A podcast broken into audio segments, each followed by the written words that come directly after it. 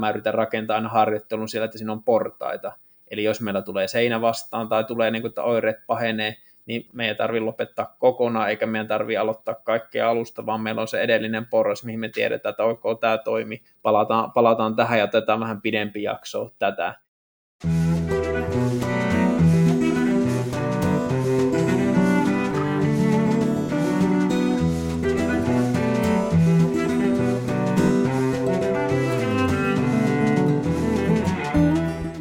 Fysioterapiaa liikkeellä podcastia ja minä olen fysioterapeutti Marko Grönholm. Fysioterapia liikkeellä on kasuaaleja keskusteluja ja ajatuksia fysioterapiasta, liikkumisesta, treenaamisesta, ihmiskehosta ja kaikkien näiden laitamilta. Sosiaalisessa mediassa podcastin tavoittaa tililtä at movement physio alaviiva. Tässä jaksossa vieraanani on Sami Tarnanen. Sami on fysioterapeutti, terveystieteiden tohtori ja tuki- ja liikuntailin fysioterapian erikoisasiantuntija. Pyysin Samia keskustelemaan kanssani tendinopatioista ja tarkkarajaisemmin niistä erityisesti alaraajan osalta – Puhumme jaksossa muun muassa tendinopatian määritelmästä ja oireilun kehittymisestä sekä diagnostiikasta, mutta ennen kaikkea kuntoutuksen sisällöstä ja asianmukaisen sekä nousujohteisen fysioterapian toteutuksesta potilasohjauksen, kokonaiskuormituksen hallinnan ja terapeuttisen harjoittelun osalta sekä paljosta muusta aiheen ympärillä. Tervetuloa mukaan!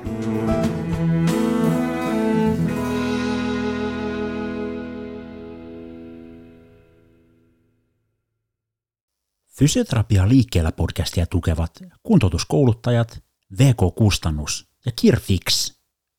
Kirfix tuo maahan ortopedisia tukia ja apuvälineitä sekä leikkaussalitarvikkeita. Pitkäjänteinen ja avoin yhteistyö ortopedian, fysiatrian ja työterveyshuollon erikoislääkäreiden, fysioterapeuttien sekä hoitajien kanssa mahdollistaa potilaan kokonaisvaltaisen hoitosuunnitelman toteuttamisen, jonka yhteisenä tavoitteena on potilaan nopea paluu normaaliin elämään. Henkilökohtainen palvelu ja koulutus auttavat sinua auttamaan käyttöösi uusimmat ja turvallisimmat tuotteet parhailta terveydenhuollon tarvike- ja laitevalmistajilta. Tutustu valikoimaan palvelevassa verkkokaupassa osoitteessa kirvivafix.fi. Voit halutessasi myös vierailla myymälässä Vantaan Pakkalassa. Kaipaatko lisää osaamista ja uusia ideoita asiakkaiden kuntoutukseen? Kuntoutuskouluttajat järjestää monipuolista ja laadukasta täydennyskoulutusta kuntoutuksen ammattilaisille ja alan opiskelijoille. Koulutusten kestot vaihtelevat lyhyistä webinaareista aina 15 opintopisteen kokonaisuuksiin. Suurimpaan osaan koulutuksia on mahdollista osallistua myös etäyhteydellä. Fysioterapia- ja toimintaterapia-tapahtuma toteutetaan vuosittain ajankohtaisella ammatillisella teemalla. Vuoden 2023 teemana on terapian vaikuttavuus. Ajantasaisen koulutustarjonnan löydät osoitteesta kuntoutuskouluttajat.fi. Tervetuloa kouluttautumaan! VK-kustannus julkaisee kuntoutuksen, urheiluvalmennuksen ja liikunnan oppi- ja ammattikirjallisuutta Suomessa alan keskeisimpänä toimijana. VK-kustannuksen toiminta perustuu kanssakäymiseen urheiluvalmennuksen, liikunnan ja kuntoutuksen ammattiliittojen, yhdistysten ja oppilaitosten kanssa. Vuosikymmeniä kestänyt yhteistyö on mahdollistanut ajanmukaisten ja laadukkaiden kirjojen kustantamisen koti- ja ulkomaisten asiantuntijoiden toimiessa kirjoittajina. Koodilla podcast saat VK-kustannuksen verkkokaupasta 20 prosentin alennuksen jo julkaistuista teoksista. Tutustu valikoimaan ja tee tilauksesi osoitteessa vk-kustannus.fi. Terve Sami, mukavaa saada sut podcastiin mukaan, eli lämpimästi tervetuloa Fysioterapiaa liikkeellä podcastiin vieraaksi. Kiitoksia kutsusta. Alaraajojen tendinopatiat meillä tämän jakson aiheena ja, ja nyt tällaiset erilaiset jänteiden ei-traumaattiset ja, ja toisaalta myös traumaattiset tai tällaiset vammaperäiset ongelmat, niin on tällainen aika, aika laajakin tuki- ja liikuntalin ongelmien ryhmä. Ja, ja nyt tämä termi tendinopatia niin, niin tarkoittaa tällaista yleisesti kuormitukseen liittyvää jännekipua, johon liittyy tämmöinen toimintakyvyn heikentyminen ja, ja toisaalta sen jänteen kuormituksen sietokyvyn aleneminen. Ja tämä terminologia on näissä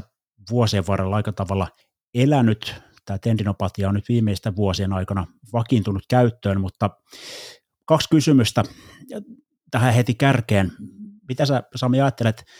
tunnetaanko me siltikään tätä taudinkuvaa vielä kovinkaan tarkasti ja, ja toisaalta toinen kysymys, että pitäisikö tätä asiaa sitten kuitenkin vielä vain yksinkertaistaa ja puhua vain jännekivusta? Mitä ajatuksia? No kyllähän se varmaan, varmaan näin on, että tendinopatiahan tarkoittaa kipeätä, kipeätä jännettä, että sehän ei sinänsä mikään niin kuin spesivi diagnoosi ole, eikä mun mielestä sitä semmoisena pidä niin kuin pitääkään, mutta ainahan tietysti kun jollain, jollain nimikkeellä meillä, meidän on kuitenkin näistä jänneongelmista puhuttava, niin mun mielestä tendinopatia on hyvä ja tavalla sillä rupeaa olemaan sitten kuitenkin tämmöinen jo niin kuin yleinen hyväksyttävyys, että me voidaan sanoa, että me puhutaan samasta, samasta asiasta, että ne entiset, entiset tendinoosi ja tendiniitti termit tietysti on silleen haasteellisia, että ne on kuitenkin jonkun ottavat jo niin kuin kantaa ikään kuin siihen, että mistä, mistä ongelmassa on kyse. Ja ei, ei se tietysti sulje pois sitä, että tendiniitti voi ehkä jossain tilanteessa ollakin ihan, ihan korrekti korrekti termi, mutta ehkä nyt se nyky, nykyymmärrys asioista kuitenkin siihen suuntaan vie, että se tulehdus ei ainakaan semmoisena, niin kuin me nyt perinteisesti tulehdus ymmärretään semmoisena ärsytystilana, niin varmaan tulehduksellisia komponentteja siellä voi olla mukana, mutta se ei ole ehkä kuitenkaan se pääosa sitä ongelmaa, niin sen takia mun mielestä ihan, ihan niin kuin jo ehkä niin kuin asiakkaidenkin ja potilaiden näkökulmasta niin on järkevämpi puhua tuommoisella vähän niin kuin ikään kuin vähän laveemmalla, laveemmalla termillä ja jättää ne tendiniitit pois, niin se sitten vie ehkä huomion, huomion tota, niin, niin, niin, pois semmoisista yksityiskohdista, mutta ei varmastikaan tiedetä sitä niin kuin, ikään kuin jos nyt ajatellaan tendinopatiaa tämmöisenä pato, patologisena ilmiönä, niin ei, ei me varmasti sitä, sitä tunneta, ja jos nyt otetaan ihan realiteetit esille, niin tuskin me nyt ikinä sit näin, tai harvemmin mistään muustakaan vaivasta, vaikka niitä on tutkittu vuosikausia, niin ikään kuin semmoista lopullista, lopullista totuutta ole, että tutkimus aika paljon siis keskittyy nimenomaan siihen patologiaan, ja sitten kun me puhutaan kuitenkin ihmisistä, niin se patologia, patologia ja sitten ne ihmisen kokemat oireet ja haitat, niin ei sitten välttämättä kuitenkaan aina ihan yksi yhteen ole. Niin, t- tässä on monta, monta juttua tietysti, mutta jotenkin ehkä tämä, että meillä on joku tällainen termi, tendinopatia nyt tässä tapauksessa, niin, niin ehkä myös sitten kuitenkin sille potilaalle, asiakkaalle, niin on, on ajattelen, että se on jotenkin positiivinen juttu myös, vaikka nyt tässä on tietysti yleisellä tasolla keskustelussa varmaan ollut se, että, että pitäisi meidän niin, kuin, niin sanotusti laputtaa näitä ongelmia, antaa niille jotain nimiä, mutta ehkä se kuitenkin helpottaa, mä ajattelisin niin sitä asiakasta, että sillä on joku, joku nimi, että okei, tämä on nyt akilles tendinopatia tai se patelajänteen tendinopatia, ennemmin kuin, että me sanotaan, että no, sul nyt on tämä jänne kipeä, mitä ajattelet? Joo, ehkä siinä, ehkä siinä tommonen, tommonen pointti, pointti on, että se on ikään kuin tämmöinen vähän niin kuin harmiton, harmiton diagnoosi siihen, kun se sitten kuitenkin tarkoittaa sitä kipeätä jännettä, mutta jos me sanon, että sulla on jänne kipeä, niin, niin, niin se ei välttämättä edes kuulosta kauhean hyvältä.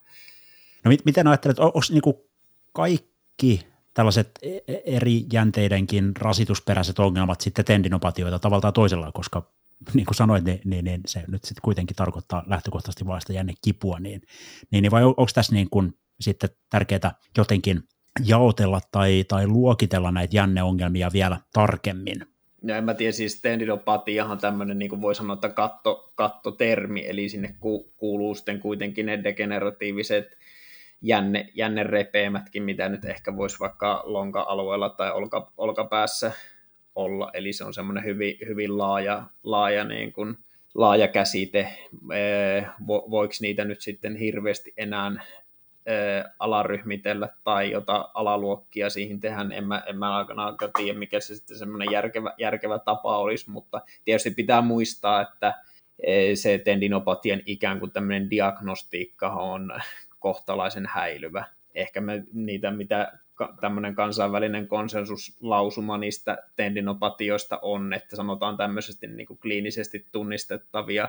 ongelmia on just akillesjänne, patelajänne, ehkä peroneusjänne, mikä nyt ei välttämättä ainakaan itsellä niin kuin klinikassa kau- kauhean iso roolia näyttele, ja sitten, sitten tota, niin, kyynärpään lateraalinen mediaalinen tendinopatia, tietysti tämä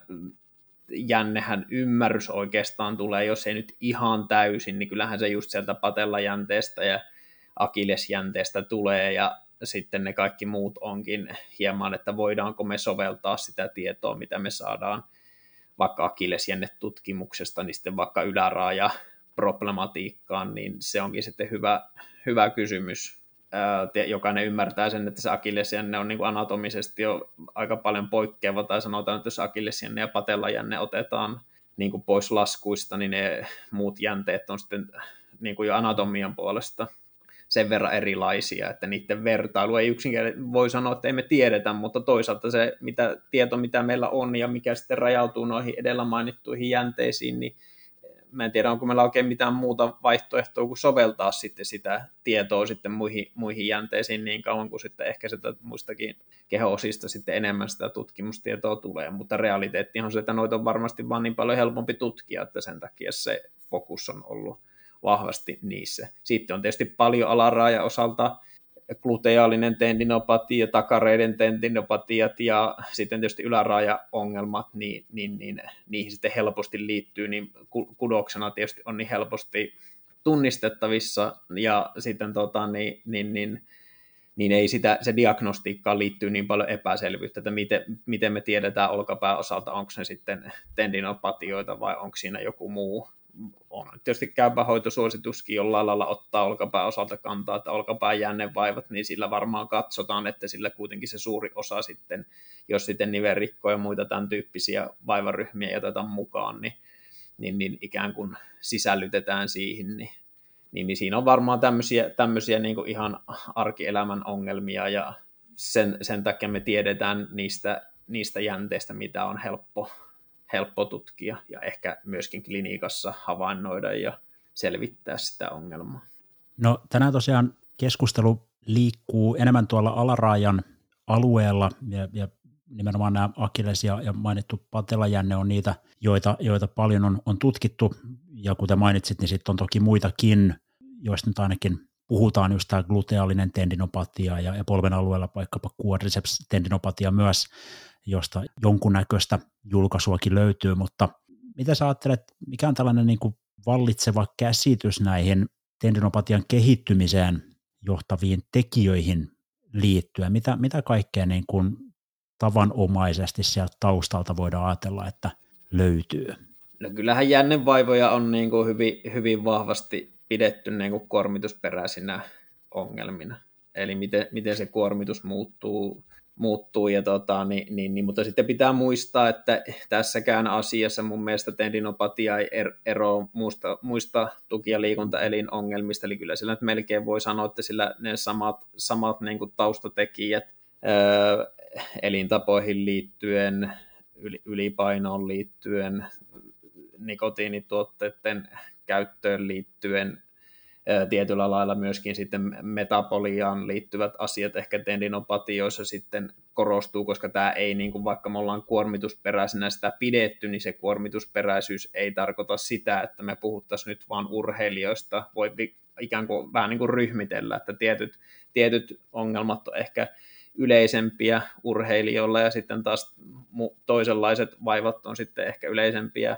siis siinä niin sanotusti tota, niin normaalissa populaatiossa, mutta tota, niin, tälleen se, niin kuin, että se on monitekijäinen ongelma, siellä on taustalla paljon asioita, mutta varmaan se kuormitus siinä yksi, kes, ainakin vähintäänkin niin kuin keskeinen tekijä, tekijä on. Onko kaikki aina ylikuormitusta tai mistä se ylikuormitus johtuu, niin se on sitten hyvä, hyvä niin kuin pohtia, että ylikuormitukseenhan voidaan päästä myös sillä, että lähtötilanne on todella todella huono ja ei, se kuormitus voi olla silloin jopa niin kuin mitätöntä. Tulee niin kuin mun mielestä hyvänä esimerkkinä, esimerkkinä tästä, kun Suomi on vuoden aikojen maa, niin ihmiset on ikään kuin talviunilla ja sitten kun kevät rupeaa koittaa ja ruvetaan tekemään mökillä tai piha, piha, pihassa hommia, niin, niin, niin sitten se voi olla niin kuin kohtalaisen vähäistä se, että millä, millä se ongelma saadaan, saadaan esille. Eli kyllä mä nyt näkisin se itsekin sille, että se kuormitusperäinen on, mutta sitten siihen liittyy ne kaikki tuki- ja liikunta- eli ongelmiin liittyvät, liittyvät vyhdit, vyhdit tosiaan sinne niin kuin taustatekijäksi. Eihän tietysti jokainen ymmärtää sen, että tupakointi tai ylipaino ei aiheuta tendinopatiaa, mutta niillä voi olla hyvin merkittävä niin kuin vaikutus sitten ikään kuin tämmöisenä riski, riskin lisääjänä. Niin nämä tällaiset muutokset siinä kuormitusprofiilissa tosiaan niin kuin kliinisestikin tuntuu, tuntuu olevan tavalla tai toisella nimenomaan siellä sitten viimeistään laukasevina tekijöinä tässä oireilussa, jota, jota sitten, tai jonka vuoksi se ihminen sitten vastaanotollekin jossain kohtaa sitä tarinaa hakeutuu, ei välttämättä heti, mutta jossain vaiheessa. Miten ajattelet sitten nämä niin kuin kudostason muutokset, mitä siellä jänteessä tapahtuu, minkälainen niin kuin merkitys niillä on tässä tendinopatian kuntoutuksessa tai, tai sen, sen kannalla? Pitääkö olla niin kuin niistä kuinka tietoinen ja, ja millä tasolla niitä pitäisi ymmärtää vaikkapa fysioterapeutinkin huomioida ja, ja, ja tulkita? Niin, ei ne varmaan sen niin kuin ho- hoidon niin kuin ytimessä meidän ei, kun ei, suurimmasta osasta, kun voi, voi sanoa, että tämä ei niin kuin kuvantamistutkimusta ää, tarvi. Eli periaatteessahan se niin kuin, niin kuin, tota, niin asiakas meille sen vaivan, vaivan osaa, osaa kuvata ja kertoa, me pystytään, pystytään tota, niin, niin, niin sieltä pääsee jo aika pitkälle sen asiakkaan kertomuksesta kärryille, ja sitten tietysti oikeastaan se, mitä niin kuin, jos ajatellaan, että miten me sitten edetään, niin, niin, niin sittenhän tulee se, että ei varsinaisesti ole mitään olemassa, mitään tendinopatia-testejä edes järin hyviä edes sen akillesjänteen jänteen osalta, että sitten se on enemmänkin niitä, että me osataan vähän kartottaa, ollaan tietoisia, että mitkä muut mahdolliset vaivat ja ongelmat voisi niin kuin ilmetä tämän kaltaisilla oireilla tai samankaltaisilla oireilla kuin sitten mitä tuohon jänne, jänneongelmaan liittyy. Ja sitten sit on se enemmänkin se diagnostiikka on sitä pois, poissulkua ja sitten tietysti tämmöisten niin kuin traumojen ja tule, tule, tulehduksellisten tekijöiden ja tämän tyylisten asioiden huomiointia, huomiointia siinä. Mutta sitten, että tiedetäänkö me kuinka monesti, että tota, niin se akillesjänteessä onko siellä jotain patologiaa, niin varmaan todennäköisesti on, mutta e, taaskaan ei poiketa siitä normaalista tuleongelmista. Eihän se nyt muissakaan kudoksissa se patologia aina välttämättä istu siihen kliiniseen ilmentymiseen, ja niinhän se on vähän tässäkin, että ei se, sillä on varmasti jonkunlainen merkitys, ja kyllä me tiedetään, meillä on semmoista sen tyylistä dataa olemassa, että että sitten taas niin kuin se patologiset löydökset siellä jänteen rappeuman muutoksen, niin kyllä niin kuin näyttäisi altistavan sille sitten myöskin sille niin kuin kivulialle jänne, jänneongelmalle, mutta tosiaan sitä yhtäläisyyttä ei tarvii ei, tai ei voida niin kuin tehdä, ja sitten kun kysymykseen, että pitääkö meidän huomioida se, niin varmaan siinä osissa, siinä määrin, että me ollaan tietoisia, että siellä to, on todennäköistä, että se jänteessä ei ole enää niin kuin ehkä ihan sataprosenttinen kapasiteetti olemassa, niin sitten me tiedetään, ja se on mun mielestä yksi niin kuin sitten selitysmalli siitä myöskin sitten asiakkaalle, että koska sitä saattaa näin olla, että osa, osa jänteestä on ikään kuin pois pelistä, niin sitten ei keskitytä niinkään ehkä siihen, vaan sitten tota, niin, niin, niin vahvistetaan sitä olemassa olevaa, koska tosi asia on se, että siellähän on voinut niin kuin, tapahtua, ollut kuolemaa ja sille, että se, se on niin kuin, menetetty, niin siihen on mun mielestä niin kuin, turha, vaikka me tiedettäisikin, että tämmöinen on, niin murehtia siitä, vaan miettiä enemmänkin sitä, että miten tästä sitten eteenpäin ja miten me saadaan varmistettua se, että se jänne on sitten mahdollisimman mahdollisimman hyvin sitä kuormitusta kestää jatkossakin. Niin, kliinisestä diagnoosista kuitenkin ennen kaikkea kyse, ja kuten sanoit, niin kuvantaminen ei, ei niin kuin ensisijainen, tai sille ensisijaista tarvetta lähtökohtaisesti ei ole näissä keiseissä välttämättä. Miten tähän niin kuin histologiseen tai histologisiin muutoksiin liittyen, kun on tällaisia teorioita tai malleja esitetty jännetutkimuksessa, nyt tämmöinen continuum-malli, siis kääntyykö se nyt sitten jatkumo tai, tai jatkuvuusmalli, jossa on näitä eri vaiheitakin jaoteltu tällainen reaktiivinen ja, ja toisaalta epäonnistuneen korjausprosessivaihe ja degeneratiivinen vaihe, niin onko näillä niin kuin kliinisen työn kannalta mitään merkitystä, onko niitä tarpeen tunnistaa ja, ja tietää? Ja toi on tietysti yksi malli ja malleja on tietysti muitakin mm. ja teorioitakin on muita, että mitkä sitä, mutta pitkällehän noin on sitä ikään kuin sitä patologian selittämistä ja sitten ehkä myöskin kannanottoja siihen, että se on varmaan, to, tai sanotaan, että ei toi ole ainoa, ainoa malli, mikä niin kuin pohtii sitä, että missä vaiheessa ne ihmiset on, kun ne meidän vastaanotolle tulee. Eli kyllä se sanotaan, että vihti, niin kuin muut, muutkin teoriat, niin, niin, niin on, on sitä, tai muissakin teoriassa ollaan sitä mieltä, että se voi olla, että ikään kuin aika paljon on jo tapahtunut siinä vaiheessa, kun se asiakas meidän vastaanotolla on. Eli ajatella, että sillä voi olla tämmöinen pre-kliininen kliininen vaihe, eli se prosessi jo alkaa, alkaa niin kuin aikaisemmin ja siellä tapahtuu niitä asioita, mutta ne, se niin kuin jänne ei vielä, vielä oireilekaan. Ja sitten kun se on jo ikään kuin kroonistunut se vaiva, niin me ehkä vasta nähdään ne siinä vaiheessa – sitten meidän vastaanotolla. Eli silloin voidaan ajatella just tuosta niin kuin patologiaan liittyen, että se mikä, mitä siellä on ehkä tapahtunut, niin välttämättä kaikkea, kaikkea, me, kaikkea me ei enää saada takaisin. Mutta on tietysti sitten niitäkin tutkimuksia, missä mis, mitkä on siis kokeil- tai niin kuin oikeasti, oikeasti tehty, että yritetty katsoa eri, eri vaiheissa olevia tendinopatia potilaita, niin varmaan se jollain lailla on, että siellä on jonkunlaisia tämmöisiä, niin kuin, onko se sitten reaktiivinen vaihe vai mikä, mikä se on, mutta se ikään kuin semmoinen akuutti vaste siinä jännessä, kun jotain ongelmaa on, niin sen niin kuin poikkipinta-alan kasvu tai vesipitoisuuden lisääntyminen voi olla merkkejä, että si- sitten sitä on vaan sitä kuormitusta tullut liikaa ja tota, niin, niin, niin, elimistö yrittää ikään kuin keksiä, keksiä konsteja. Mä en tiedä siis, onko toi epäonnistuminen paranemis, epäonnistunut paranemisprosessi, niin mit, mit, mitä, mikä se ihan niin kun nykykäsitys on, mutta en mä tiedä, onko sillä ihan kauhean iso merkitystä, mutta on hyvä ymmärtää, että sillä voi olla, että se voi mennä vähän niin kuin, että on tiettyjä vaiheita, jotka sitten etenee, etenee niin, niin. selkeyttää sitä. Joo, ja mä ajattelen tosiaan niin, että eipä, eipä se nyt kuitenkaan muuta sitä nykytilaa, on, on se vaihe mikä tahansa, että se ihminen on tullut sen vastautolle ja, ja siellä on tapahtunut tällainen, puhutaanko me sitten maladaptiivisesta tai maladaptaatiosta siellä, siellä niin rakenteessa kudoksessakin, ja, ja meidän sitten vaan niin kuin tavoite on kuitenkin löytää tämmöinen toiminnallisempi adaptaatio sitten, olkoon se prosessin vaihe sitten siellä kudostasolla mikä tahansa. Ajatteleeko se samalla tavalla? Siis joo, mun mielestä on, on niin kuin hyvä ymmärtää ja on mielenkiintoista yrittää ymmärtää, että mitä, minkälaisia prosesseja siellä on, mutta sitten jos me oikeasti otetaan niin kuin hanskat käteen ja ruvetaan tekemään töitä, niin sitten niillä asioilla on kuitenkin loppuviimeksi kohtalaisen vähän, vähän merkitystä. Ok, jotkut asiakkaat haluaa, haluaa tietää, että mikä tämä on ja miten, miten tämä vaikuttaa, niin tietysti on hyvä osata sitten, että on, on pikkusen pykälän syvä, syvällisempi ymmärrys siitä asiasta, vaikka se nyt ei sitten tosiaan ratkaisisi ikään kuin sen hoito, hoitolinjaa. Että sitä me kuitenkin mennään sen henkilön ongelma, ongelma edellä kohtalaisen vahvasti. No se henkilön ongelma tosiaan tavallisesti on kipu tai toiminnan haitta tai, tai sekä että. Onko jotain muuta, mitä, mitä niin kuin jänne tai tendinopatia potilaalla, mitä, mitä nämä potilaat valittaa? No ei, kyllähän sitten varmaan taaskin mennään normaali tulee, tulee ongelmia, että noin ne kaksi asiaa on, että on, on kipeä ja sitten sitä kivusta on joku, joku haitta jossakin tietyssä, tietyssä aktiviteetissa tai suorituksessa. Tietysti se on sitten ihan, ne voi olla ihan täysin e,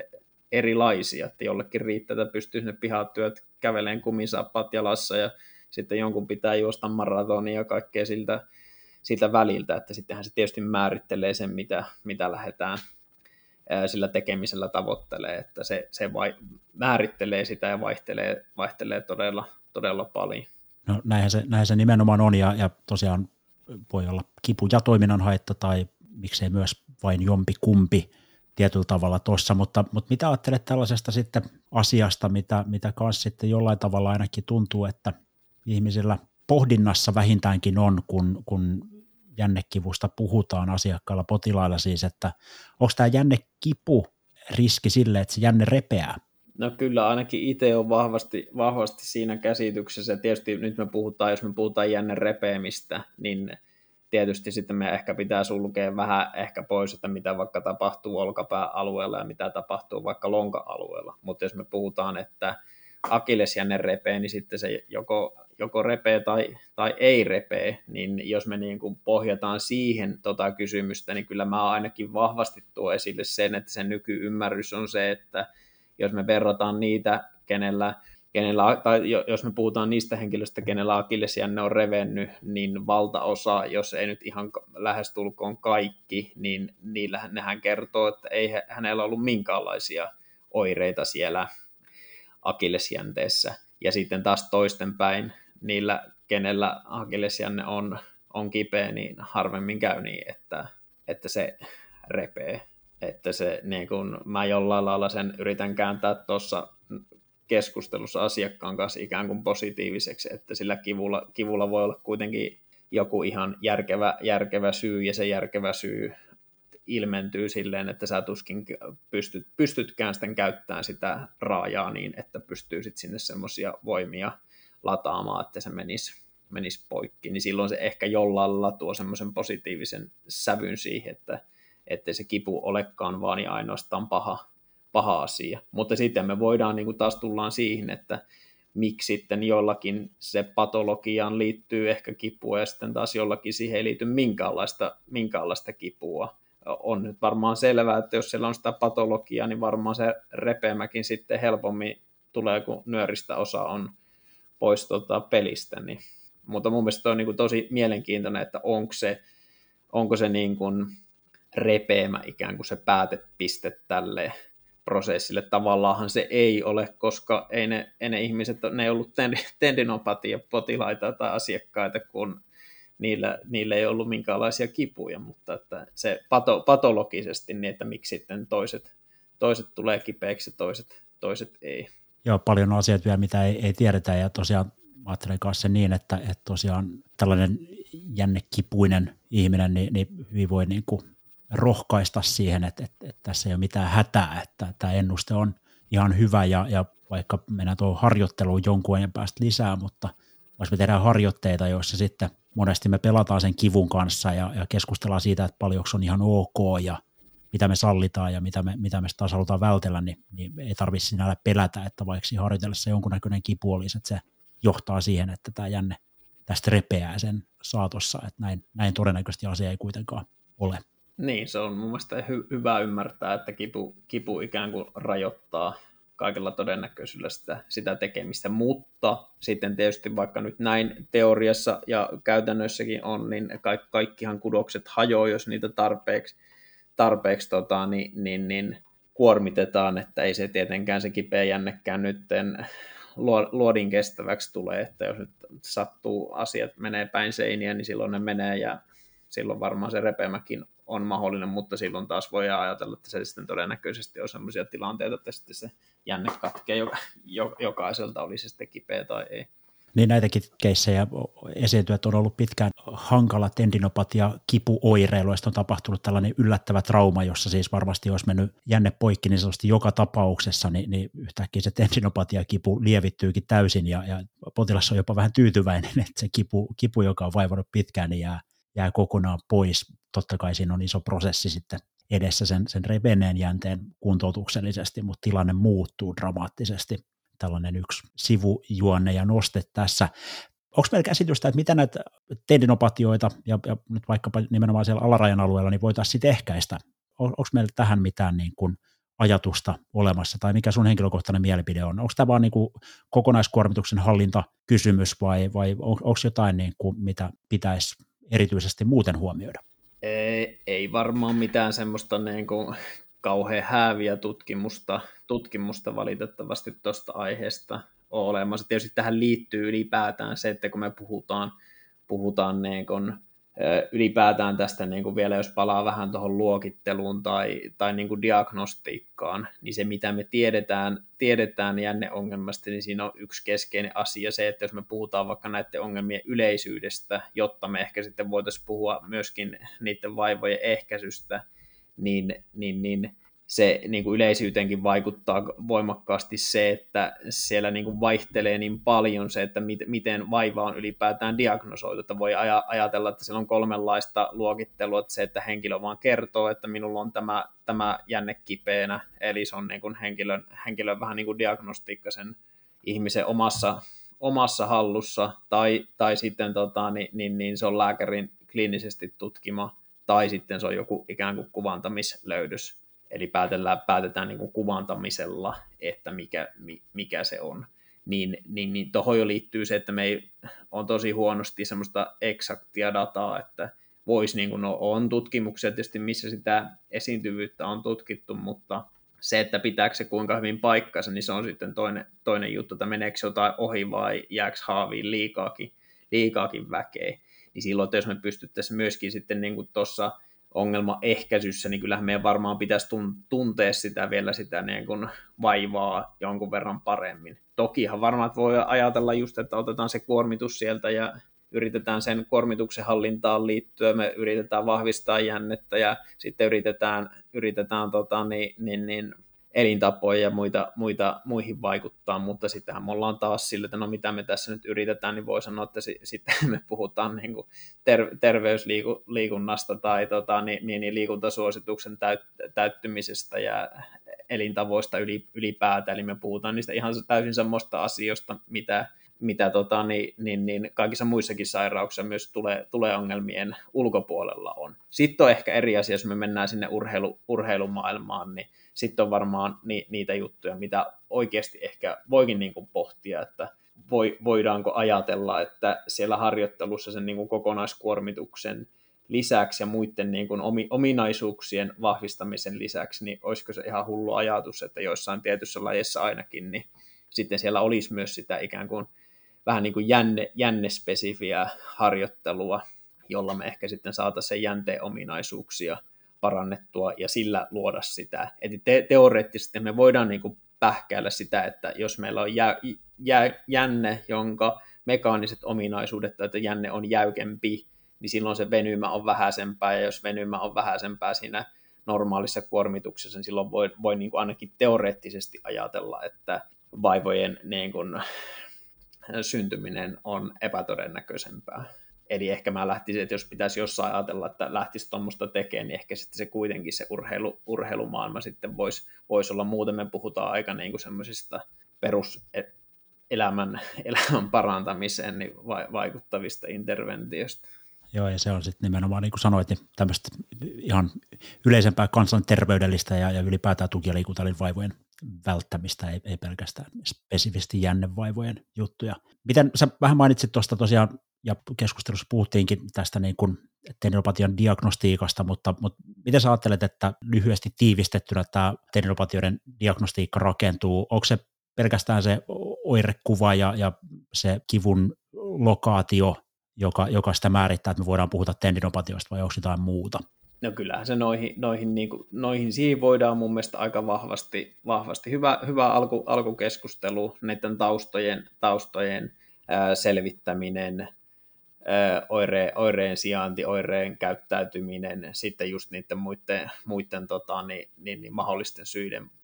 poissulku, niin mun mielestä se siinä, siinä aika hyvin, hyvin jo onkin. Ja sitten tietysti nyt Akiles jänne, vaikka nyt esimerkkinä, niin kyllähän se joskus sitten ei se, siinä nyt tarvi hirveästi arvailla, jos se patti siinä keskellä jännettä on, jos ottaa pois, että onko, onko tota, niin, niin, niin, että pidetään huolta, että ei hoideta tendinopatiana, on, on revennyt, revennyt akillesjänne, niin, niin, niin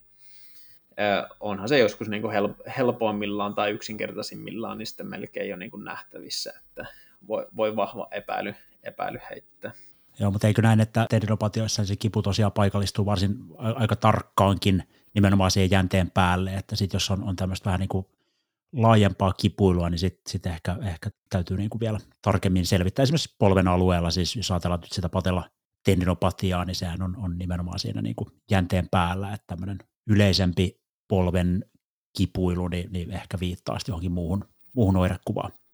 Kyllä, ja on muistettava se, että niin akillesjänteessäkin niin joskus ei ehkä niin tyypillisesti, mutta voi olla semmoista, että sitten on se niin kuin koko jänne, eli tulee epäily, että siellä on joku, joku tota, niin, niin, niin, jonkunlainen peritendiniitti tai sen jänteen ympär, ympäryskudosten ongelma, eikä välttämättä niinkään tendinopatia, vaikka se jänne on, on niin kuin eksaktisti kipeä. Ja, ja vielä varmasti myös näin, että se jännekipu noin niin kuin ensisijaisesti ainakin ilmenee nimenomaan siinä kuormituksessa, mutta lepokipu taitaa kuitenkin olla sitten tämmöisille klassisille tendinopatioille vähän harvinaisempaa. No näin se varmaan niin kuin pääpiirteissään on, että voi niin kuin jonkunlaisen kuormituksella ja kuormituksen voima, voimakkuuden ja sitten se oireen voimakkuuden välillä niin jonkunlaisen yhteyden, yhteyden piirtää. Mutta tokihan se voi sitten vähän vaihdella sitten siinä, että sitten voi, voi tulla, että alkuvaiheessa on niin, että se tuntuu vaikka, vaikka sitten siinä urheilussa siinä alussa ja sitten se oire saattaa jopa reeni aikana vaikka, vaikka hävitäkin ja sitten ehkä tulee vähän, vähän viiveellä sitten taas, jos sitä nyt ajatellaan lepokipuna, niin sitten kuormituksen jälkeisenä kipuna, että pitäisi tietysti hahmottaa se kokonaistilanne, että miten se, miten se menee. No, jos me sitten ollaan päädytty, että, että tässä on nyt kyse tendinopatiasta ja, ja lähdetään hahmottelemaan sitä fysioterapiaa ja kuntoutusta, sen, sen sisältöä, niin mitkä on tällaisia niin kuin keskeisiä osa-alueita, mitä sä nostaisit siinä teemoiksi esiin? No ollaan varmaan, tai ollaankin jo tuossa sivuttu sitä, että se kokonaiskuormituksen hallinta, eli kyllä meidän on ymmärrettävä, mitä se ihminen, ihminen tekee, koska klinikassa tulee, jos ei nyt ihan joka päivä, niin niin, niin hyvin useasti semmoisia, että menee, lipsuu jotenkin siinä alkuvaiheessa se ohite, että jää niin kuin selvittämättä oikeasti se kaikki, mitä se henkilö tekee. Että vaikka jonkun henkilön nyt sitten, vaikka se olisikin aktiivijuoksija ja tulee epäily, että no nyt ne liittyy siihen juoksuun ne hommat, niin on meidän kuitenkin sitten oltava tota, niin, tietoisia siitä, että mitä sen ihmisen arkeen muuta, muuta kuuluu. Että on paljon paljon ammattia, vaikka nyt ehkä jotkut ammatit muuttuukin, tai työelämä muuttuukin siihen suuntaan, että fyysinen kuormitus ei ole välttämättä kauhean iso työpäivä aikana, mutta sitten lukuisia ammatteja, joissa kuitenkin voi tulla 10 000 askelta heilahtaa työpäivän aikana helpostikin. Jos me siinä vaan tuijotetaan niitä juoksulenkkejä, niin kyllä meiltä silloin jää ja varmasti jotakin, jotakin menee ohi ja meidän niin sitten se terapiakin saattaa mennä metsään sen, sen takia. Sitten tietysti siinä on ne perusasiat, miten henkilö suhtautuu siihen kipuun, miten sitä suhtautumista ehkä voidaan, voidaan muuttaa, eli kaikki ne niin kuin tämmöiseen potilas, puhutaanko siitä nyt potilasohjauksesta tai potilasedukaatiosta, mutta sitten siellä on paljon asioita, mitä, mitä on niin kuin hyvä käydä, käydä läpi, miten siihen kipuun suhtaudutaan, just mitä aikaisemmin sanoit, että mikä, mikä määrä kipua on sitten sopiva määrä. Ja sitten se harjoittelu on niin kuin siinä ikään kuin kolmantena, kolmantena osa-alueena, mutta harjoitteluhan nyt voi laveesti, se voi olla siellä jo sisällä siellä potilasedukaatiossa tai se voi olla laveesti mukana siellä niin kuin kokonaiskuormituksen hallinnassa, mutta kyllä niin kuin korostin sitä, että meidän pitää oikeasti ymmärtää, mitä, mitä ihmiset tekee. Että se on vaan niin kuin tosiasia, että klinikassa tulee e, se välttämättä, onko joku, mieltääkö joku ihminen itsensä urheilijaksi, niin se ei välttämättä anna meille vielä mitään suuntaa siitä, että, että paljonko se ihminen liikkuu. Just tuossa, oliko viime viikolla yksi asiakas ei ollut siis mikään urheilija, mutta oli hyvin aktiivinen kuntoilija, mutta vaikka se selitti ne, kuinka paljon se harrastaa, niin ei mulla sitten ollut mitään käsitystä ennen kuin, että paljonko se oikeasti tekee, ennen kuin se sitten kaivoo tota, niin, niin, niin aktiivisuusrannekkeesta dataa, että sanoo, että viime viikolla tuli 30 harjoittelutuntia, kun se kaikki, kaikki suoritukset oli sinne kellottanut myöskin kävelyt luku, luki, mukaan lukien, mutta kuitenkin, että se kuormitus voi olla jotain ihan niin kuin semmoista, että en nyt heti olisi uskonut, että se tuommoista määriä voi niin kuin työssä käyvälle ihmiselle arkeen mahtua, mahtua harjoittelutunteja. Sitten jos tuommoisen jättää niin kuin huomioimatta, niin se mennään varmasti mettään vähintään viimeistään sitten siinä, kun ruvetaan sitten siihen päälle lisää vielä jotain, jotain lisää, lisää juttuja. Joo, tämä on totta kai, että me saadaan joku, joku niin kuin oikea käsitys siitä ja mitä, mitä tarkempi data, niin, niin sitä parempia nämä kaikki no, älypuhelimetkin tänä päivänä, kun kerää kaiken näköistä, niistäkin jotain, jotain voi saada poimittua. Mutta tämä, mitä sanoit tästä fysioterapian sisällöstä, kokonaiskuormituksen hallinta, potilasohjaus tai edukaatio – ja sitten se harjoittelu, niin, niin se toki varmaan niin kuin nämä, nämä kolme elementtiä niin, niin leimaa aika pitkälti kaikkea tuki- ja liikuntaa, eli fysioterapiaa, että näistä, näistä elementeistä se koostuu. Mutta jos mennään niihin, niihin vähän syvemmin sitten kaikkiin osa-alueisiin, niin, niin jos me aloitetaan vaikka nyt tästä potilasohjauksesta tai sitten edukaatiosta näissä alarajatendinopatioissa, niin, niin mitä, mitä sä ajattelisit, että mitkä on niitä niin kuin keskeisiä juttuja tässä? Varmasti se on niin kuin nimenomaan siis ohjausta, neuvontaa, näiden ajatusten kuulemista ja toisaalta ehkä mahdollisten virhekäsitysten oikaisua, mutta, mutta miten esimerkiksi tähän niin kuin kipusta vähän tuossa puhuttiin jo, mutta, mutta miten siihen suhtautumiseen liittyen, niin, niin minkälaisia niin kuin keskusteluita sun vastaanotolla käydään? Niin, kyllähän se henkilö on hyvä, että se, puhutaanko me nyt kivun monitoroinnista vai millä, millä nimellä me nyt sitten halutaan siitä prosessista puhua, mutta että se, että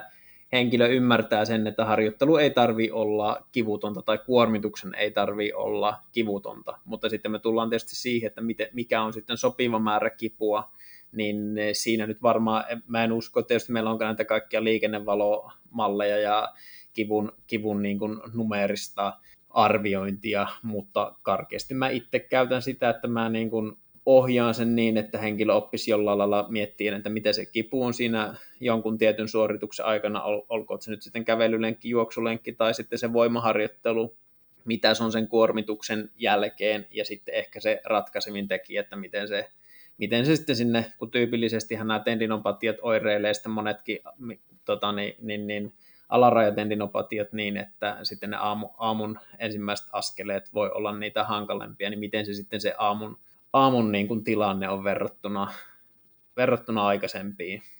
aamuihin. Että pidettäisiin huoli, että vaikka me kannustetaan siihen, että voi, voi kuormittaa ja kipukaan ei ole vaarallista, niin ettei me ajeta sitten sitä asiakasta semmoiseen tilanteeseen, että se reenaa liikaa tai liian, liian lujaa ja sitten se kiputilanne pahenee. Eli mä sanoisin, tai olisin sitä mieltä, että se kokonaistilanne ei saa huonontua sitten sen niin kuin, ikään kuin kuntoutuksen alun, alun jälkeen. Ainakaan sen takia, että ollaan sitten reenattu liikaa. Mitä muuta potilasohjausedukaatio keskeisesti pitää sisällä nyt tästä biopsykososiaalista viitekehyksestä tai tällaisesta psykologisesti informoidusta hoidosta on, on paljon puhuttu ja, ja tietysti laaja se läpileikkaa koko tätä prosessia, mutta, mutta mitkä on tällaisia tyypillisiä muita keskusteluja, mitä vastaanotolla tämän teeman ympäriltä käydään? No tietysti sitä voi potilasohjausta jo ajatella niin, että se lähtee siitä alku, alkututkimisesta, siitä alkukeskustelusta liikkeelle. Eli jos sen tekee hyvin ja tota, niin, niin, niin huolella, niin ehkäpä siitä sitten jo asiakkaallekin piirtyy, piirtyy käsitys ja että mikä, mikä häntä vaivaa. Totta kai on sitten hyvä tietää taas vähän sitä taustaa, että mikä kuitenkin pääsääntöisesti suurimmalla osalla tulee ongelmista aina hyvä tota, niin, niin, niin pitkän, pitkän ajan niin tämmöinen hyvä ennuste. Tietysti sitä ennusteesta on hyvä puhua, ja me ei tiedetä tietenkään kaikista ongelmista sitä eksaktisti, että mitä, mitä se on, mutta jos me ajatellaan, että me pystytään vaikka nyt sitä kokonaiskuormitusta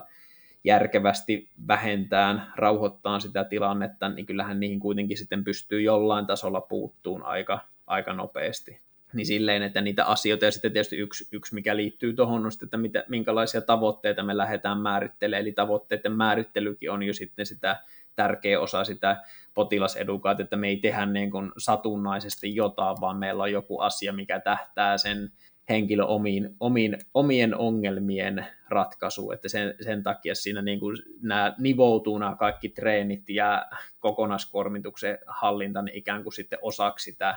potilasedukaatiota, ohjausta niin kuin aika, aika luontevasti. Niin kuin sanoin, niin mun mielestä niitä on vähän joskus vähän vaikea, vaikea erotella, että mikä nyt on, mikä nyt on sitten mitäkin. Ja sitten kun ajatellaan tavo- tavoitteiden laatimista, niin yhtä lailla tavoitteiden aikatauluttaminen. Eli sitten taas se, että henkilö myös ymmärtää, että vaikka se paranemistaipumus on hyvä, niin kuitenkin se prosessi voi viedä aika pitkän, pitkän aikaa, ettei sitten niin kuin ensimmäisen viikon jälkeen vielä tuskastuta siihen, että ei tämä treeni nyt sitten auttanutkaan vielä niin siellä on paljon tommosia, mitkä liittyy taaskin ihan on sitä perushommaa varmaan kaikkien muidenkin vaivojen, vaivojen tota, niin, niin, niin, kohdalla. Ja sitten tietysti se, jos siinä edukaatiossa, jos nyt ajatellaan, että se on vähän ehkä inaktiivinen ja sitten siellä on niitä elintapoihin liittyviä asioita, niin ei, ei en mä nyt ikinä aja, ala, aloita terapiaa sillä, että sitten rupeaa niin kuin terveysvalistusta siinä antaa heti ensimmäisellä kerralla. Ehkä mä jollain lailla niin kuin odotan, että sitten jos sitä vaikka kyselee, että asiakkaat, että onko sulla jotain muita, muita tavoitteita, mitä, mitä, niin kuin, mitä sä voisit ajatella, että tähän niin kuin kuntoutumiseen liittyy. Ja sitten jos se henkilö kertoo, että paino on tullut vähän lisää, niin kuin aika monesti, monesti sitten ainakin sillä vähemmän aktiivisella porukalla käy, kun sitten jos siellä alarajoissa on kipua, niin liikkuminen vähenee ja niin edelleen. Niin se, mikä sitten oma, osa, oman niin kuin osaamisen rajoissa on, niin ikään kuin sitä sitten käy vähän se asiakkaan ehdoilla, ehdoilla läpi, mutta tosiaan siinä on hyvä muistaa, että se laihduttaminen ei ole sama kuin oireiden oireiden tota, niin, niin, niin poistuminen tai häviäminen, mutta se on hyvä, hyvä pitää senkin takia, että se voi olla jollekin se motivaatio, ja se, jos sen sille hieno, hienovaraisesti tekee, niin mun mielestä se kuuluu siihen, kuuluu siihen prosessiin, eikä me voida niin olla, että kaikki mikä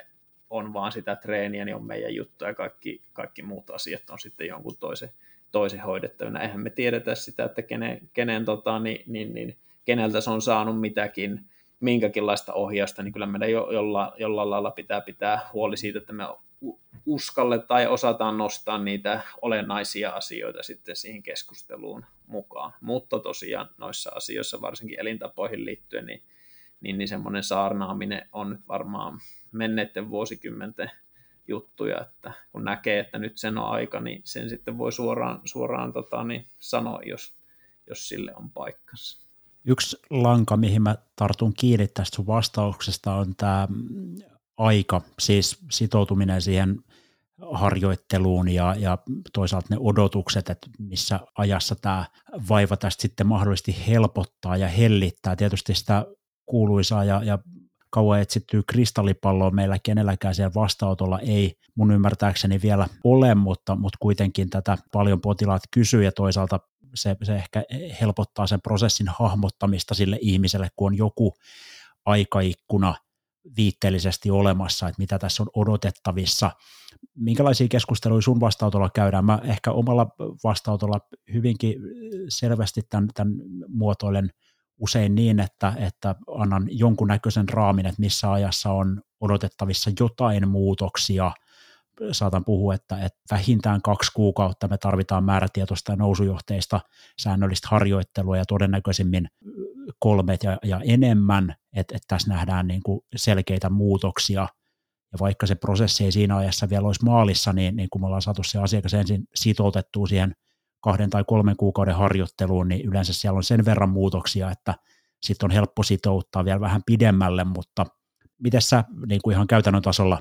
näitä keskusteluja käyt ja, ja millaisia niin kuin aikamääreitä sä annat sun asiakkaille? Varmaanhan niin kuin to, mun mielestä tuohon on oikeastaan sanotaan semmoinen niin kuin fysio, fysiologinen fakta, että me tie, tiedetään, että kyllähän sitten kuitenkin se pari, pari kuukautta on, mitä me tarvitaan, että jänteestä voidaan ajatella, että jänne muuttuu oikeasti sehän nyt ei tietystikään tarkoita sitä, että se tarkoittaa vielä kivun suhteen yhtään mitään, mutta se, että jos me nyt treenataan ja yksi treenin tavoite nyt vaikka on, että me halutaan sitä jännettä vahvistaa, niin silloin mun mielestä tuommoisista luvuista ikään kuin hyvä, hyvä lähteä, niin se luo jonkunlaisen pohjan siihen. Mutta totta kai, kyllä mä nyt avaan senkin, että että voi tässä paljon tapahtua paljon nopeamminkin asioita, jos me pysty, on, päästään sinne vaikka kuormituksen hallinnassa semmoiset, että jos se on koko ajan pikkusen ylikuormituksessa, se älyääkin höllätä vähän se henkilö, ja voi olla, että tapahtuu niin kuin oireiden suhteen nopeitakin muutoksia, mutta sitten taas se oireiden muutokset ja sitten se va- vähän niin kuin pysyvämmän hyödyn saaminen on tietysti kaksi ihan täysin eri, eri asiaa, että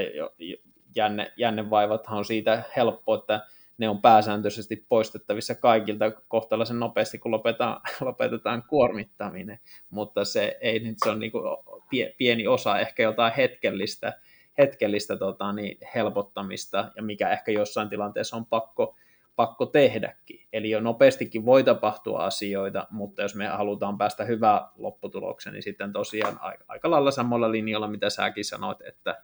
se pari-kolme kuukautta ikään kuin semmoinen niin kuin minimi, että me voidaan niin kuin ajatella, että me ollaan saatu jotain ehkä vähän jotain pysyvämpää, pysyvämpää aikaiseksi, ja ehkä mieluummin sitten näen niin, että vien sitten, että jollain lailla niiden asioiden on sitten säilyttävä senkin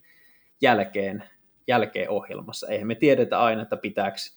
treenata, minkä, kuinka paljon jäykempi jänne meillä pitää olla, että meidän tämä ongelma, ongelma on, mutta henkilö myös oppii sitten itse sen, että niillä harjo, harjoittelulla ja siihen liittyvillä parametreillä niin, tai kuormituksella ylipäätään, niin sitten voi olla hyvin keskeinen, keskeinen merkitys siinä vaivojen ilmentymisessä. Tämä yksi juttu, mihin lyhyesti viittasit tässä, että tilanteen saaminen hallintaa sillä, että me, me poistetaan se oiretta provosoiva kivulias rasitus alarajojen alueella nyt se hyvin usein on esimerkiksi juoksu tai, tai iskuttava tekeminen tai polven alueella ehkä kyykkysuuntaiset liikkeet lisäksi, mutta tota, pitääkö se aina ottaa sieltä pois? Mitä sä ajattelet? Hidastaako se sitä toipumista tai prosessia, jos sitä pidetään siellä yllä ja, ja, ja kipu sitä kautta myös on siinä, siinä mukana, jos sitten kuitenkin siellä on myös tällaista niin kuin harjoittelua, mihin hetken päästä mennään tarkemmin sisälle, niin, niin mukana, niin, niin mitä, mitä ajattelet? Joo, ei, sitä, ei missään nimessä sitä pidä, tai ei kannata jättää pois, koska me tiedetään, että sitten jos me jätetään jotain asioita kokonaan pois, niin sitten ehkä kasvatetaan taas sitä kynnystä sitten sinne, sinne palaamiseen, mutta mä ajattelin sitä samalla lailla kuin mitä äsken sanoin tuosta niin kuin kivun, kivun suhteen, että miten se, miten se kipu ö, käyttäytyy siinä, että vaikka joku siedettävä määrä hyppyjä tai siedettävä määrä juoksua. Eihän se nyt juoksijalle, jos joku harrastaa tai on puhumattakaan kilpailemisesta, niin, niin, niin eihän semmoinen totaali lepo nyt sitten vie kaikilla rintamilla sitä, sitten sitä tilannetta huonommaksi. Eli mä suhteuttaisin sitten, tai yritän suhteuttaa sitä siihen,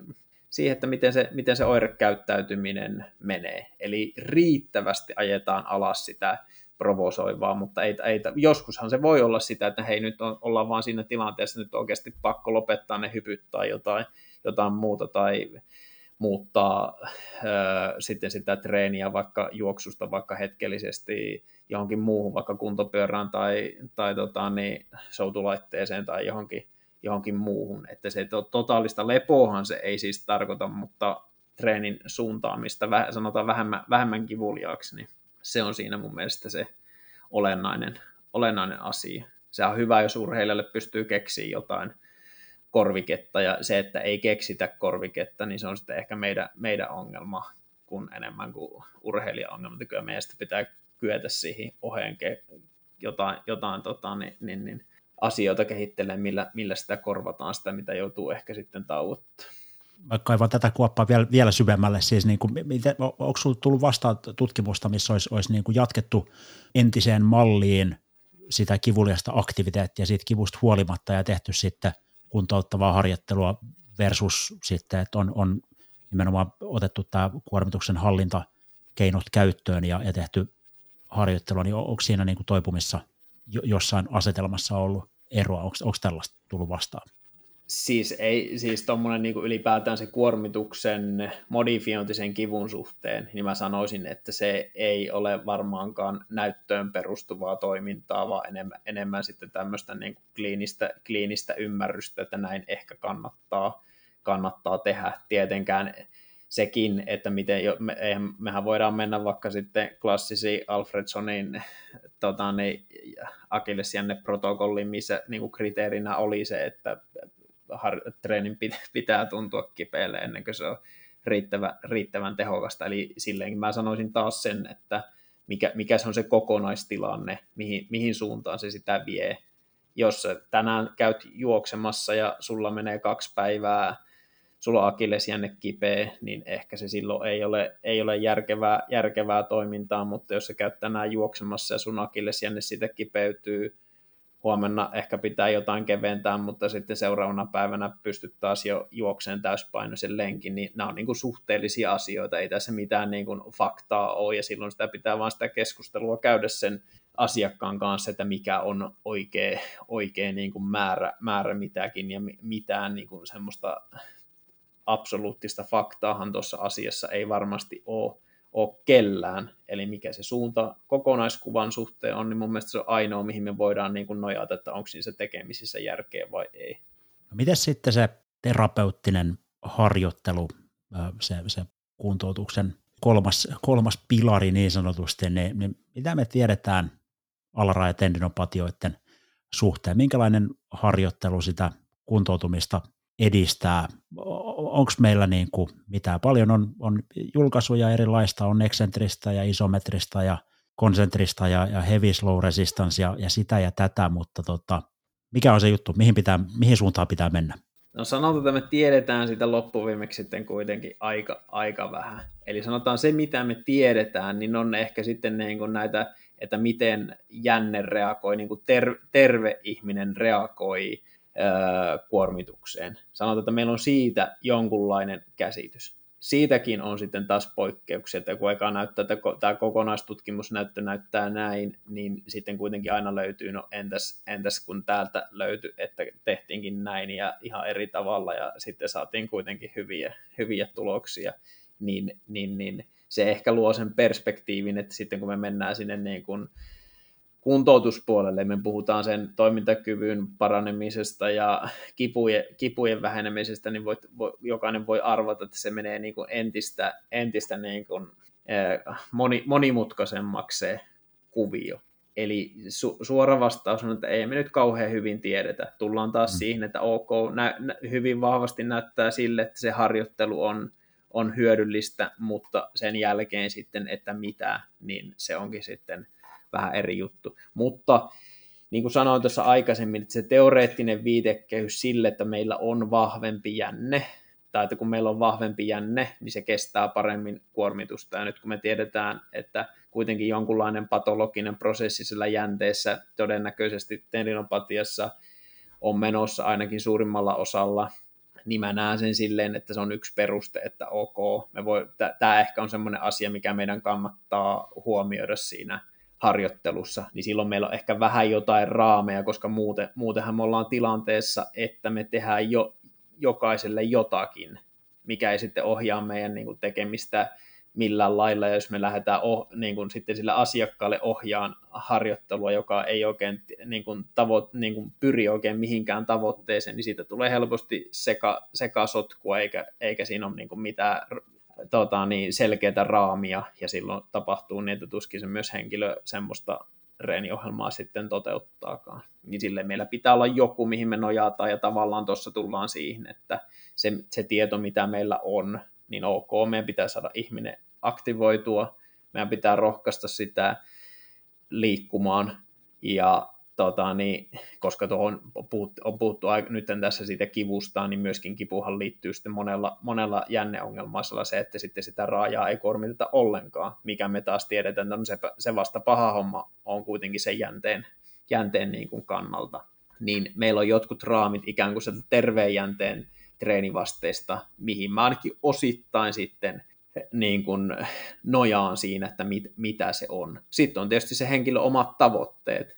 jos henkilö haluaa juosta maratonin, niin harjoittelun on jo jossain vaiheessa todennäköisesti myös